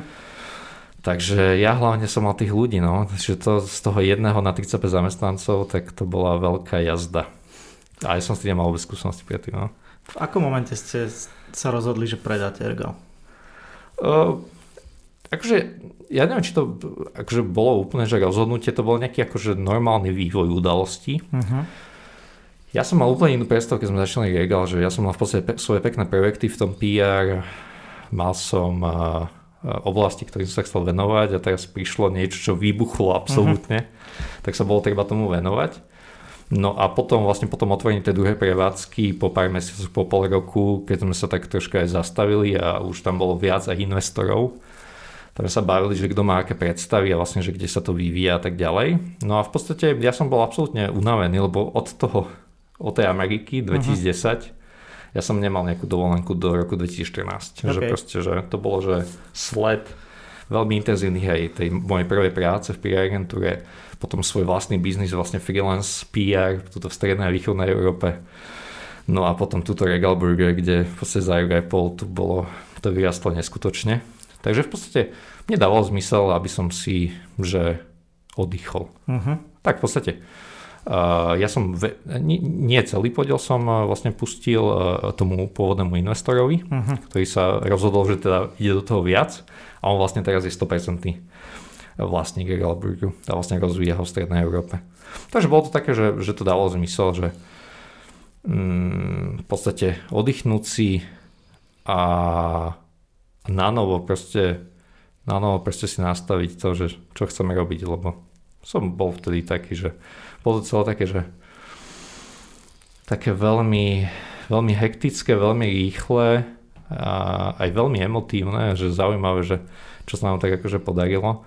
Ale v podstate takéto bolo rozhodnutie a myslím, že bolo že úplne super pre všetkých zúčastnených a, a ja sa teším, že Regalburg je takto pekne rastie. Čo si povedal potom, keď akože dobre nastala situácia, že OK, mám nejaký balík peňazí, asi nie je úplne zanedbateľný, čo si išiel robiť? Hej. Uh, bol to také, že bol to taký, ako v niečom to bol aj taký, taký šok, že vlastne, že, že zaujímavé, že teraz akože aké bolo hektické tie roky, tak môžem si môžem si dopriať asi niekoľko mesiacov porozmýšľať nad tým, že čo bude ďalej a uh-huh. proste akože rozhodnúť sa. No a to obdobie bolo akože veľmi, veľmi zaujímavé, lebo ja som chcel cestovať, pravda, že, že mňa to vždy bavilo, tak som si naplánoval akože každý mesiac, že som niekde išiel. Uh-huh. No ale mal som aj zaujímavé stretnutia s ľuďmi, ktorí sa mi ozývali. No a ja som akože do gastra veľmi nechcel ísť opäť. Že uh-huh. proste to bolo také, že to bola dobrá skúsenosť, ale mňa ako to nejak, to, táto obla, ako som si nemyslel, že toto je niečo, že v čom chcel dlhodobo fungovať. Uh-huh. ale proste už o nejaké 3 mesiace sme z, z, sme mm, rozbiehali také vegánske bistro, to volá Friško. To okay. podľa mňa, že nikto nepozná, to bolo tak, že asi 3 mesiace to fungovalo. Na Vysokej vlastne tam boli tie palcinkárne Petit Crepery. Mm-hmm, vlastne tak uh, oni tam boli po, po, po tom našom vegánskom bistre. Tak to sme rozbehli, dokonca sme NYC Corner vlastne vtedy rozbehli, že proste e, som dostal tip na tú, na tú och, schátranú búdu na kamennom mm-hmm. námestí tak sme ju zobrali a proste sme si povedali, že tam asi budeme robiť hotdogy. No a ešte sme chceli nejaké, nejaké tapas bistro s mojou najlepšou kamoškou vlastne otvoriť. A to ste Našťastie nie. Našťastie nie. akože úprimne, že No, že som bol taký, že zase som bol taký naspid, ja neviem to... Uh, ne, ne, ne, neviem, neviem to ani pomenovať, lebo ja som si tak presne hovoril, že teraz tak pekne, že tak premysl, pre, premyslenejšie pôjdem robiť mm-hmm. svoje profesionálne kroky, že chcem si tu zakladať rodinu a proste, že toto, že chcem mať nejaký väčší pokoj, ako som mal uh-huh. a som, som začínal tri projekty, takže to bolo také akože nie úplne, že mňa šťa... a nebolo to šťastné, to je, to, úplne to nebolo šťastné. Lebo v podstate na konci roka mm, z tých projektov ani jeden nebol nejaký akože úspešný, nebol ani dobrý, že proste tam sa spalilo veľa peňazí. Uh-huh. A sme išli na najmenšie trhy z NYC Corner s hodogmi v roku 2015. Uh-huh. Nemali sme dobré miesto, takže to bola veľká depresia takto okay. pred 5 rokmi. No a v podstate ja som eh, bol rozhodnutý na konci toho roka, že teda že ja teda asi nie som úplne že dobrý na to gastro, že proste ani v tom podnikaní, že ja radšej idem sa niekde zamestnať a tak. No ale potom moja priateľka, vlastne už aj moja terajšia manželka, vlastne s ktorou sa zoznámil, že týždeň potom, ako som odišiel z regálu, alebo okay. tak nejak, takže to bolo tiež také, a vlastne, veď, hej, sme spolu doteraz.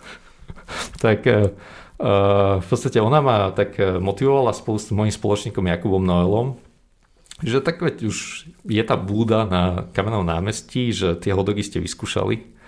Takže veď, poďte to ešte vyskúšať, či ľudia náhodou to nebudú chcieť. Prepač, ešte vy ste začínali s hotdogmi najprv na trhoch. Na to, na to bol hej. prvý pokus. Jasné, jasné. Okay. My sme začínali na dobrom trhu 2015 v septembri na Paniaskej ulici a to uh-huh. bolo úžasné. To bolo, že proste celý deň sme sa nezastavili a tam boli ešte ten humus a falafel, všetko tam bolo na jednom mieste. Už sa to volalo NYC? Uh, asi tam bol ten názov prvýkrát. Uh-huh. Veď vlastne to logo nám chalani Adam Znášik a Peťo Hajdin z komplotu uh-huh. vlastne na, nám ho robili a sme to tak akože že rozbiehali spoločne. Vtedy tam boli prvé hodogy, to bol 15. septembra 2015, to boli uh-huh. prvé hodogy NYC Corner boli super, veľmi dobré referencie boli na to a proste ľuďom to chutilo. Potom hneď bol prvý street food park, prvý street food park pre starou tržnicou, uh-huh. ktorý bol hneď po tomto dobrom trhu a tam sme tiež boli a to bola taká šnúra týždňová. Bol to super, že pekný feedback.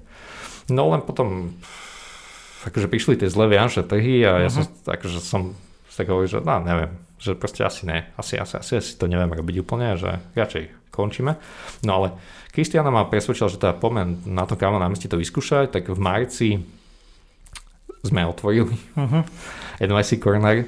No a to bolo tak asi dvoj alebo trojnásobne silnejšie ako Regal Burger. To bolo také, že okay. my sme akože myslím z toho počtu ľudí, čo nám prišlo a počtu produktov, čo sme uh-huh. predali.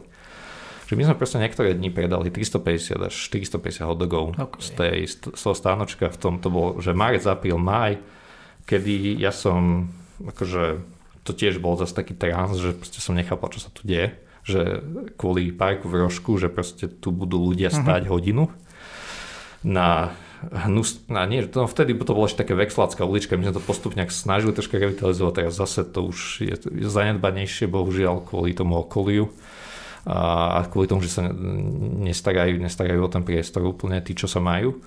No a, ale v tom, v tom čase to bolo akože úplne že mega, že proste uh-huh. priestor, ktorý, verejný priestor, ktorý dovtedy bol eh, nevyužitý, tak proste bol opäť opäť využitý a bol plný ľudí. A to bolo, že úžasné, to ma, to ma nabíjalo. No ale som nechápal, že kvôli parku v Rožku nám robíme, e, proste sme v novom čase, robíme do televízie, proste uh-huh. akože s nami robia rozhovory do, do, do denníkov, do, do časopisov. Takže to bolo také akože veľmi, veľmi zaujímavé obdobie. No a potom sme začali chodiť na festivaly a vlastne festivaly sa stali a z tej street food parky, vlastne my sme na všetky, tak my sme asi asi iba na dvoch street parkoch za celú tú dobu tých 5 rokov neboli. Okay. Takže my sme aj tak postupne boli tí prví zakladateľe toho street parku, vlastne, ktorí a, postup, a teraz je to jedna z tých najlepších e, akcií na Slovensku. No a na tých festivaloch tak to bolo takéto naše gero, že tam, tam sme sa potom etablovali, no a na festival Pohoda robíme tak 5 až 7 tisíc hodogov za tie 3 dní. A, wow a je to, že super, je to, je to, je to krásne. Pre veľa ľudí, alebo aj na Grape Festivale, tam veľa ľudí príde, že hneď tam sa otvoria brány a my máme 25 metrový rád, že idú uh-huh. si na ten hotdog, lebo si na to pamätajú z tých predchádzajúcich ročníkov. Takže to sa mi, toto naozaj ten hotdog je festivalové jedlo. Uh-huh. A to je ono. Uh, ty si to myslím, že aj hovoril v tom spomínanom rozhovore na smečku, že ako keby tie eventy prerastli potom ten ako keby hlavný biznis, tú kamennú prevádzku. Áno, akože ten uh, príbeh NYC Corner je taký kostrbatejší, že to nie je len takto jednoducho. My sme v podstate začali v roku 2016 na jar, no a tie prvé roky boli silné. To aj, aj v zime minus 5 uh-huh. stupňov a 100 ľudí prišlo si dať hotdog. Okay. A to bolo pre mňa také, že fúha, tak to je, akože, my tam nemáme terasu, sedenie, ani, no, proste, ani teplo. Proste, že v takýchto minusových teplotách ľudia chodia, tak som si tak akože myslel, že tak asi to bude fajn, že možno nejaký franchisový model. Tak proste my sme si zobrali veľké úvery a ja som vyjednal veľmi dlho, dlhé mesiace som vyjednával priestor v centráli, vlastne uh-huh. vedľa Mekaču. To bolo, oni tam mali mať Mekafe, ale nakoniec z toho zišlo, tak sme tam išli my. No a proste sme to budovali, sme robili franchisový model. No a otvorili sme a proste prišli sme na to, že ľudia na obed teda tie hodogy asi nebudú úplne chcieť jesť uh-huh. a nejedia. Takže to bolo veľké fiasko. My Takže sme... to nebolo, že vaše?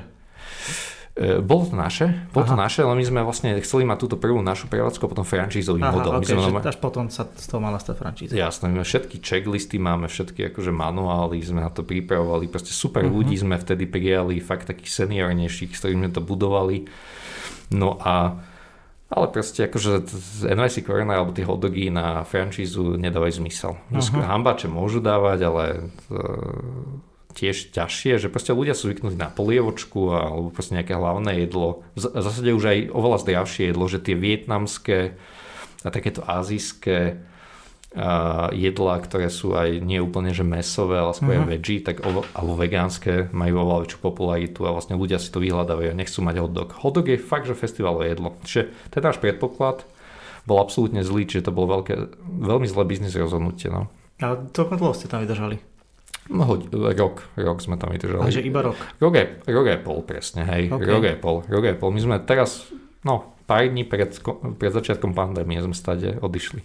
Aha, že začiatkom tohto roka. Začiatkom marca, no, hej. Bolo to ako keby ten spúšťač, že prečo ste sa nakoniec rozhodli zavrieť? Uh, akože celkovo NYC? Hej. Uh, akože tento rok je taký, veľmi tak, akože špecificky, však je taký, uh, veľa vecí zmenilo a aj my, čo sme mali plány, tak akože veľa sa toho a veľa toho nevyšlo. Mm-hmm. Ja som z Gastra chcel odísť už, ja posledné 3-4 roky robím hlavne, že konzultácie pre malých podnikateľov a stredných mm-hmm. podnikateľov, živnostníkov a mám nejaké kooperácie aj s väčšími značkami, aby sme proste nastavili tie produkty pre tých malých podnikateľov čo najlepšie, aby im pomáhali reálne v tom ich biznise a živote. No a v podstate ja z toho gastra som už chcel odísť, aby som sa mohol fokusovať absolútne na toto. Vlastne mal som rozjednané pred koronou akože viaceré možnosti a už sme si mysleli, že aj jedna, jedna, jedna, jedna, jedna, jedna pôjde, len proste keďže hlavné zarábanie NYC Coronov je z festivalov uh-huh. a tie festivaly teda budúci rok tiež asi budú v nejakom inom režime a tento rok neboli vôbec, tak nedával zmysel nikomu. Uh-huh. Tak som stále majiteľom, no a sme tak hľadali tie možnosti, lebo však keď, keď nám zarábali festivaly a teraz akože nie sú, tak to nie je úplne, že tak ideme do krachu a všetko proste nezpovedne necháme tak. Alebo teda ideme niečo vymyslieť a vyčkáme, kým budú festivaly, uh-huh. budeme tam môcť so značkou NYC Corner a, a tak ďalej. No a sme si tak povedali, že v aktuálnej situácii asi najlepšie na donášku je tá pizza. Uh-huh. A mne tu, nám tu veľmi chýbala s, moj, s mojim spoločníkom Jakubom takáže kvásková pizza. No a taká, že kvalitné suroviny a nie je úplne, že 15 alebo 18 variácií s kukuričkou uh-huh. a so všetkým a so zlou šunkou Takže sme si povedali, že to vyskúšame a hlavne on teda, on, on, on je za všetkými jedlami ináč. Ja, inak, uh-huh. ja veľmi, ne, asi úplne nevarím, ja varím takže seafood a ryby. No a všetky, aj vlastne Roman bol v Regalburgi za to, za to jedlo zodpovedný a proste Jakub je tuto za hotdogy aj za tú kváskovú pizzu, takže mesiace skúšal to cesto, sme uh-huh. veľa toho zjedli, veľa failov bolo, veľa akože nevydajených pokusov, ale nakoniec sme to nejak ako sa blížime k tomu, že um, k tomu, k tomu dúfajme, že ideálnemu cestu. Takže sme, sme sa rozhodli, že ideme do toho a na, vlastne v, v prvom lockdowne na začiatku novembra sme začali, začali robiť kváskovú pizzu a... Slice. OK. Slice ako keby veľmi rýchlo zasa získal popularitu. Hmm. Vy ste ešte nemali otvorené oficiálne a už bola čakačka. Čím to je? Uh, je to, prepač, iba, je to ako keby, že už záruka, že keď je to tvoj podnik, tak ľudia ako keby tomu veria, uh-huh. že máš tam tak silné to meno? No, uh, ja tu, akože pravda, že bol super, no tak však hej, že tu mám skúsenosti a keď sa do, do čoho sa chytím, tak to, tak to bude úspešné, ale tak akože takéto bullshity ja nemám rád a, a, a ja stále hovorím, že je to veľké šťastie. To šťastie bolo s Regal Burgerom a šťastie bolo s NYC Cornerom, že sa to tak podarilo a bolo to konštelácia veľa aj akože tvrdej práce, uh-huh. ale ľudí okolo mňa, že nie mojej. A, a stále si myslím, že nie ja, ale ľudia okolo mňa a zamestnanci, na ktorých som mal šťastie a môj, môj partner Jakub, no, že s, s, vďaka ním ten NYC Corner Slice funguje. Uh-huh. Čiže nemyslím si, že, že, že ja som ten hlavný spúšťač toho. No a zároveň, že veľké, veľké šťastie. A naozaj každý sa pýta, že teda ako urobiť takýto úspešný podnik, alebo ak takto rýchlo začať. Lebo v gastre nie je úplne bežné, že začneš a máš veľa... Sa ti darí, hej. Hej, že sa ti darí. To je, že absolútne, že to ide skôr postupne. Že a potom je nejaký, že OK, napíše o tebe niekto, čo je napríklad, alebo niekto nejaký bloger, alebo sa to rozšíri, nejaká uh-huh. známa osobnosť je u teba dať na Instagram a už to ide. No ale takto ako sme začali my, e, tieto tri biznisy, tak akože to nie je úplne bežné, sa hneď začne dariť. Uh-huh. Čiže to je tak akože nejaká, my sme vyskúšali, tak napríklad s Regal Burgerom sme na Facebooku začali. A proste my sme mali hneď ako kopu lajkov, sa to šírilo a išlo to, že proste tak, tam sme uvideli tú silu toho Facebooku. Dokonca to poviem konkrétne príklad, že ty si marketer, tak eh, v tom roku 2013 proste to bolo také, že tých prvých pár týždňov sme stále vypredávali, ale potom Roman píše, že no tak však dajme niečo na Facebook, lebo teraz nejak menej ľudí prišlo. Uh-huh. ja som dal post na Facebook a bolo 5 dní plno. Okay. Bez reklamy, hej, že proste, okay. že, že, že post na Facebook a proste ľudia si to videli a išli. Že proste to bola absolútne, že, že, že, že, že, hneď konverzia. No a tak sme to skúšali, tak sme to, z toho sme žili pol, že proste, že tak sme tam dávali, potom že aj reklamu sme dávali a tak ďalej. No a venovať si Corona to bolo, to si pamätám, že už vtedy tak začal Instagram a intenzívne, to bolo 2015, 2016, tak tam už na Instagrame tam tagovali nás a a proste zdieľali tam tie fotky. Tak ja som... ani nemali vlastný content. Vôbec, vôbec. Ja si to vôbec, pamätám, no. to úžasné. No, no, no. My sme, ja som v podstate si povedal, že my sme, nemali, my sme ani, ani jednu oficiálnu fotku ináč nemali. My sme, my sme normálne žiadne fotenie nemali za NYC Corner. No, no, no, jasné, jasné. No, no, máš žiadnu.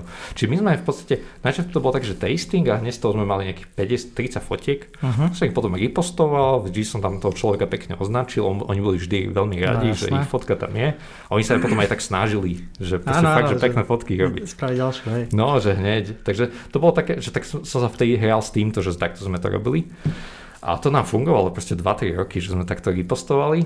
A vlastne až dokonca, že my sme moja Kristiana raz nafotila nejak, e, bielu noc, hej, vtedy keď je biela noc, tak to sme tam dali, že 600 hodogov, alebo nejak za tú Aha, bielu noc. Okay. Tak, a vtedy Kristiana išla okolo, moja, moja, moja manželka, robila pár fotiek a to, vlastne to sú jediné oficiálne fotky NVC Korene, ktoré som používal 4 roky. Alebo tak. A, a vlastne to, a mimo toho boli len fotky našich fanúšikov a ľudí, čo u nás jedú. Uh-huh. Takže vlastne vtedy sme tak, tak začali zhrať z Instagramu, ale práve že aj na Facebooku to ešte fičalo. No a teraz e, so Sliceom to bolo také, že my sme potrebovali proste otestovať tú pizzu. Lebo však uh-huh. to je také, že pizza majster, on to robí aj 12 rokov a 300 pizz akože denne a tam, ale proste musí mať nejaké skill. No a my sme, tak, sme robili pár desiatok, stovak pizz na testovačka, ale museli sme v tom švungu a všetko.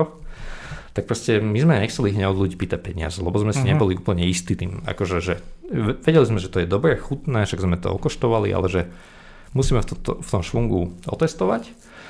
No a tak ja som to svojim pár známym kamošom poslal a potom aj oni mi dali nejaké svoje kontakty a potom sme dali také, že, že keď chcete, tak sa zapíšte na waiting list, že uh-huh. napíšte, napíšte osobnú správu. No a to bolo šialené, lebo akože v jeden deň mi prišlo asi, asi 50 alebo 60 správ a to bolo také, okay. že nič nebolo, že my sme tam len troška, nejaké storička sme dávali ale že nič, žiadne menu, nič a tak, že proste tuto, že, že zapíšte ma na čakačku a že hneď, keď bude, tak dajte vedieť a objednáme. A že ty a potom to rástlo, rástlo až nejakých 220, 250, to bolo znamená, že ľudí, čo napísali, nevedeli čo ale že chceli našu pizzu, uh-huh. o ktorej počuli, alebo videli ju niekde na Instagram. A tam boli že žiadne influencerské mená, že podľa mňa, že asi komu sme poslali takto pizzu, najviac malo, že neviem, 3000 followerov. Okay. Väčšina mala, že pár stovák. Uh-huh. Takže ja som aj tak chcel, že ja, akože úprimne, že mne sa úplne že nepáči, že túto pošlem niekomu, kto má 150 tisíc followerov a myslím si, že to zachráni môj biznis uh-huh. a mhm. proste akože mi, mi tu budú ľudia chodiť, lebo takto podľa mňa nefunguje. Že to, Veľa ľudí si myslí, že áno. Presne tak, a platia veľké peniaze a neviem čo. Začiatok každého nového produktu je, že ho pošleš influencerom. No, však ty to poznáš. Hej, hej. No ale však tí mikroinfluenceri, tak ja už ten marketing až tak nesledujem, ale toto vidím, že to aj funguje. Hlavne oni sú veľa viac uveriteľní. Uh-huh. Hlavne oni dajú úprimný feedback. To ja keď som videl, že úplne pre mňa neznáma, že nám niekto napísal na, na tú direct message, že sme poslali tú pizzu, ale on nám robil taký elaborát, normálne, že že dve až štvorky, že čo, že, že chúť, ako to prišlo, my bazálku balíme, že aby nebola taká spotená na tej pici, tak ju dávame do alobalu. Okay. A to proste ľudia brutálne, akože sa, sa im to páčilo, tak, ehm, tak v podstate to takto ako ocenila a k tomu napísala nejaké vylepšenia, dala Aha. tam linky na svoje obľúbené pizzerie.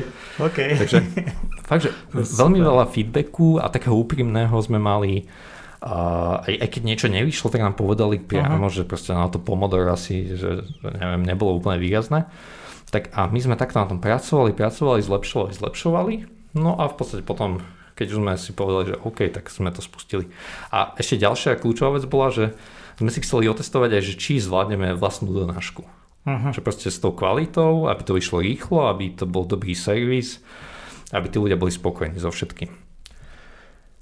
A sme si uvedomili, že nezvládame vlastnú donášku. Okay. Takže to bolo tiež super, že vlastne týmto teasingom sme si takto povedali a proste ten Volt a Bolt Food, hej, tie provízie sú veľké, ale že proste oni, to, že ti do pol hodín príde jedlo v super kvalite, uh-huh tak to veľmi malo donášok akože vie zabezpečiť, ak nemáš 5 aut no, a 5 šoférov, ktorí sa ti ekonomicky neoplatia zase v aktuálnej situácii. Čiže takto, hej, tým teasingom sme vlastne vyladili cesto, vyladili receptúry, od ľudí sme získali úprimný, brutálny feedback, mm-hmm. na, z ktorého pracujeme a čerpáme doteraz a taktiež sme si otestovali tú donášku, že či ju zvládame. Jo. Ty to takto opisuješ, ako keby, že keď celé to bola iba súhra náhod a šťastia, aj akože marketingovo, že ako keby všetko to bolo iba spontánne a neviem čo. Naozaj nikdy v tom nebolo ako keby niečo, že vyslovene, že plán, že takto budeme komunikovať, tuto budeme robiť, takto to bude vyzerať. Toto nič akože nikdy nebolo. Dobre, že o tom hovoríš. A tie začiatky naozaj boli takto, že úprimne a podľa mňa, že to je tak, že keď to robíš úprimne so srdcom a zase je to uveriteľné, uh-huh. že nie je to, že máš krásne logo, máš produktové fotky, máš vyladené copy texty s hashtagmi, tak podľa mňa to funguje dosť umelo. Uh-huh. Aj keď tak aj vidím nové podniky, tak akože na mňa to nepôsobí dobre. A keď isté podniky, napríklad taký Jasaj alebo Fuzu, tak to nemôže byť nejaké ošuntele niečo, no, ale že proste musí tam byť za tým akože niečo fajn.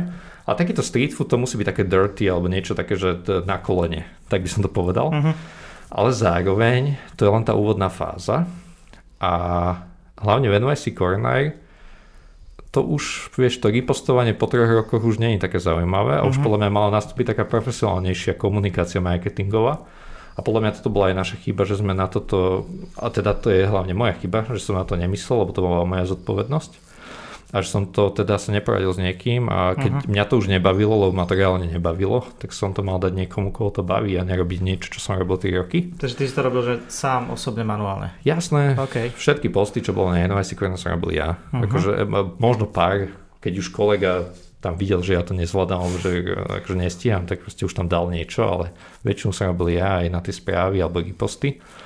No a čiže tam podľa mňa, že v istom čase, alebo keď už narastie tá značka ako NYC Corner v tom období 2 roky, 2018 narastla, keď sme aj centrál otvárali, tak vtedy mala prísť tá marketingová komunikácia taká konzistentnejšia, mali sme si už nejaké fotky urobiť, ktoré by sme zdieľali a, a mať nejaký akože uh, vieš, nejaké hodnoty a všetko, uh-huh. tie základné veci, ktoré proste akože niekde smeruješ, keď sme chceli budovať frančízu.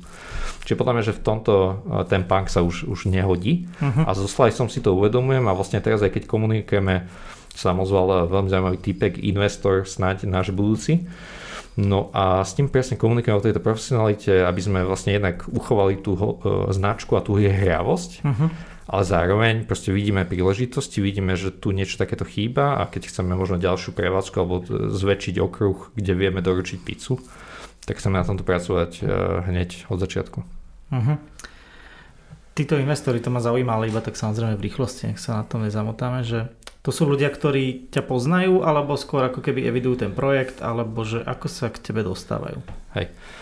Uh, toto je ináč najčastejšia otázka, keď mám nejaké že prednášky, workshopy a tak, tak proste všetky zaujímavé tí investori a si to predstavujú také, že to je také, že, uh, že, že strašne ťažké, strašne mm-hmm. také zložité, vieš, tak, také, že zdlhavé a musíš niekoho presvedčiť a potom to oslavuješ ako startup, je dostanú vyrezujú peniaze. No ale v tej gastre to je úplne, že a hlavne, hlavne na Slovensku to je, to je také, že toho človeka s tými peniazmi musí zaujímať gastro, že musí to mať akože uh-huh. niečo na, na tom musí mať rád. No a v podstate uh, sa mu páčiš ty ako človek, alebo že proste uh, to, čo hovoríš, dáva zmysel, alebo to, čo si už predtým urobil, že proste videl, že to dávalo zmysel No a proste si tlapnete. To je také, že väčšina tých investorov do gastra alebo teda dúfam, že už aktuálne, že neočakáva, že rýchle peniaze, uh-huh. lebo to je gastro je naozaj také, že, alebo to aj každému hovorím, že aj, aj, aj hej, keď ľudia chcú ísť do gastra, tak e, predstav si, že tie peniaze nikdy neuvidíš. Že to je uh-huh. asi taký základný predpoklad, že celkom dobrý. OK. Že, ale úprimný, hej. že proste, sa s nimi rozlučiť hneď. No, akože keď sa ti vrátia o 5 rokov, tak si brutálne úspešný. OK. Že takto by som, takto akože to je ten základ. Ale pravda, že sa dajú vrátiť aj rýchlejšie, ale zase akože gastro je stále, to je ten použitok, že proste si to užíva, že to, tvrdý biznes je to McDonald's a všetky uh-huh. tieto siete, Starbucks, majú to všetko vypočítané, ale keď chceš robiť niečo s komunitou, niekde ten malý biznis, tak akože nemajú byť tá hlavná motivácia, akože to úplne tie peniaze. Pravda, že môže byť motivácia, že budeš mať viac zamestnancov, viac im budeš platiť, uh-huh. niečo ti bude z toho chodiť, budeš stále rozširovať alebo hoci čo, alebo zostaneš len tu a budeš mať tie peniaze. To je úplne v pohode len.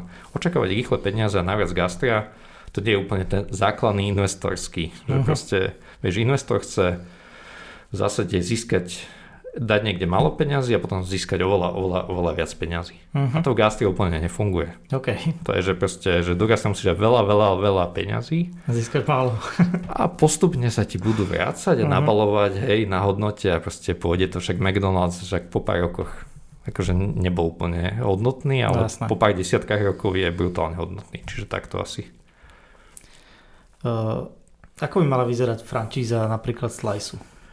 Uh, to je tak, že my sa o tej franchise akože asi v týchto začiatkoch úplne že nerozmýšľame, že my tak chceme nejakú väčšiu kuchyňu, lebo to je tak, že tie kapacity naše sú už aktuálne naplnené, že proste... Že tá budka už to nedá. No jasné. Uh-huh. Aj, aj technológiu chceme ešte lepšiu a tak ďalej, že, že my vieme, že ešte pre tú kvalitu tej pizze vieme niečo urobiť. Uh-huh.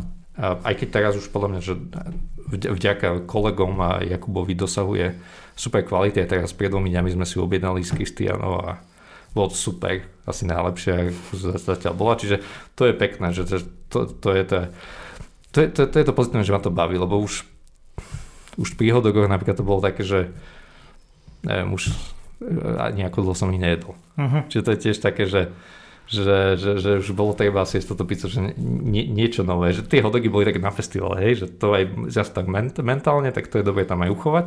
No a s tou pizzou to je tak, že a nie, že každý týždeň sa dá tá pizza hej, že proste aj keď športuješ a všetko žiješ zdravo, tak tá pizza sa dá, vieš robiť vegánsky a tak ďalej. No, ale uh, my zatiaľ o franchise sa nebavíme. My sa bavíme o nejakej prevádzke väčšej, uh-huh. kde je väčšia kuchyňa, kde človek si môže zaparkovať a môže si prísť pre tú pizzu.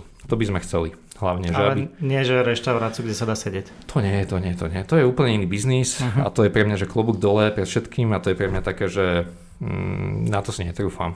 Fakt uh-huh. na reštiku, na bistro si netrúfam, že fakt akože a takéto niečo, že sa vyrobí dobrý produkt, robí sa tomu komunikácia, je to z kvalitných surovín, to hej, ale, ale také, že robiť reštiku alebo sieť reštaurácií, to absolútne nie. Uh-huh. Čiže skôr, že chceme nejakú, nejakú dobrú lokáciu, možno s nejakou terasou, s nejakou prírodou okolo, to by bolo ideálne.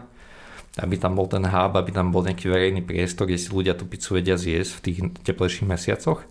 No a potom, aby si pre ňu vedeli prísť autom a ľahko zaparkovať a zobrať si ju. A...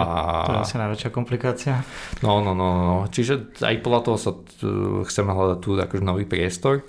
No a potom uvidíme, ako rozširovať, lebo tá pizza je na delivery akože super, čiže musíme mať tých partnerov, keďže my to asi nechceme zatiaľ robiť.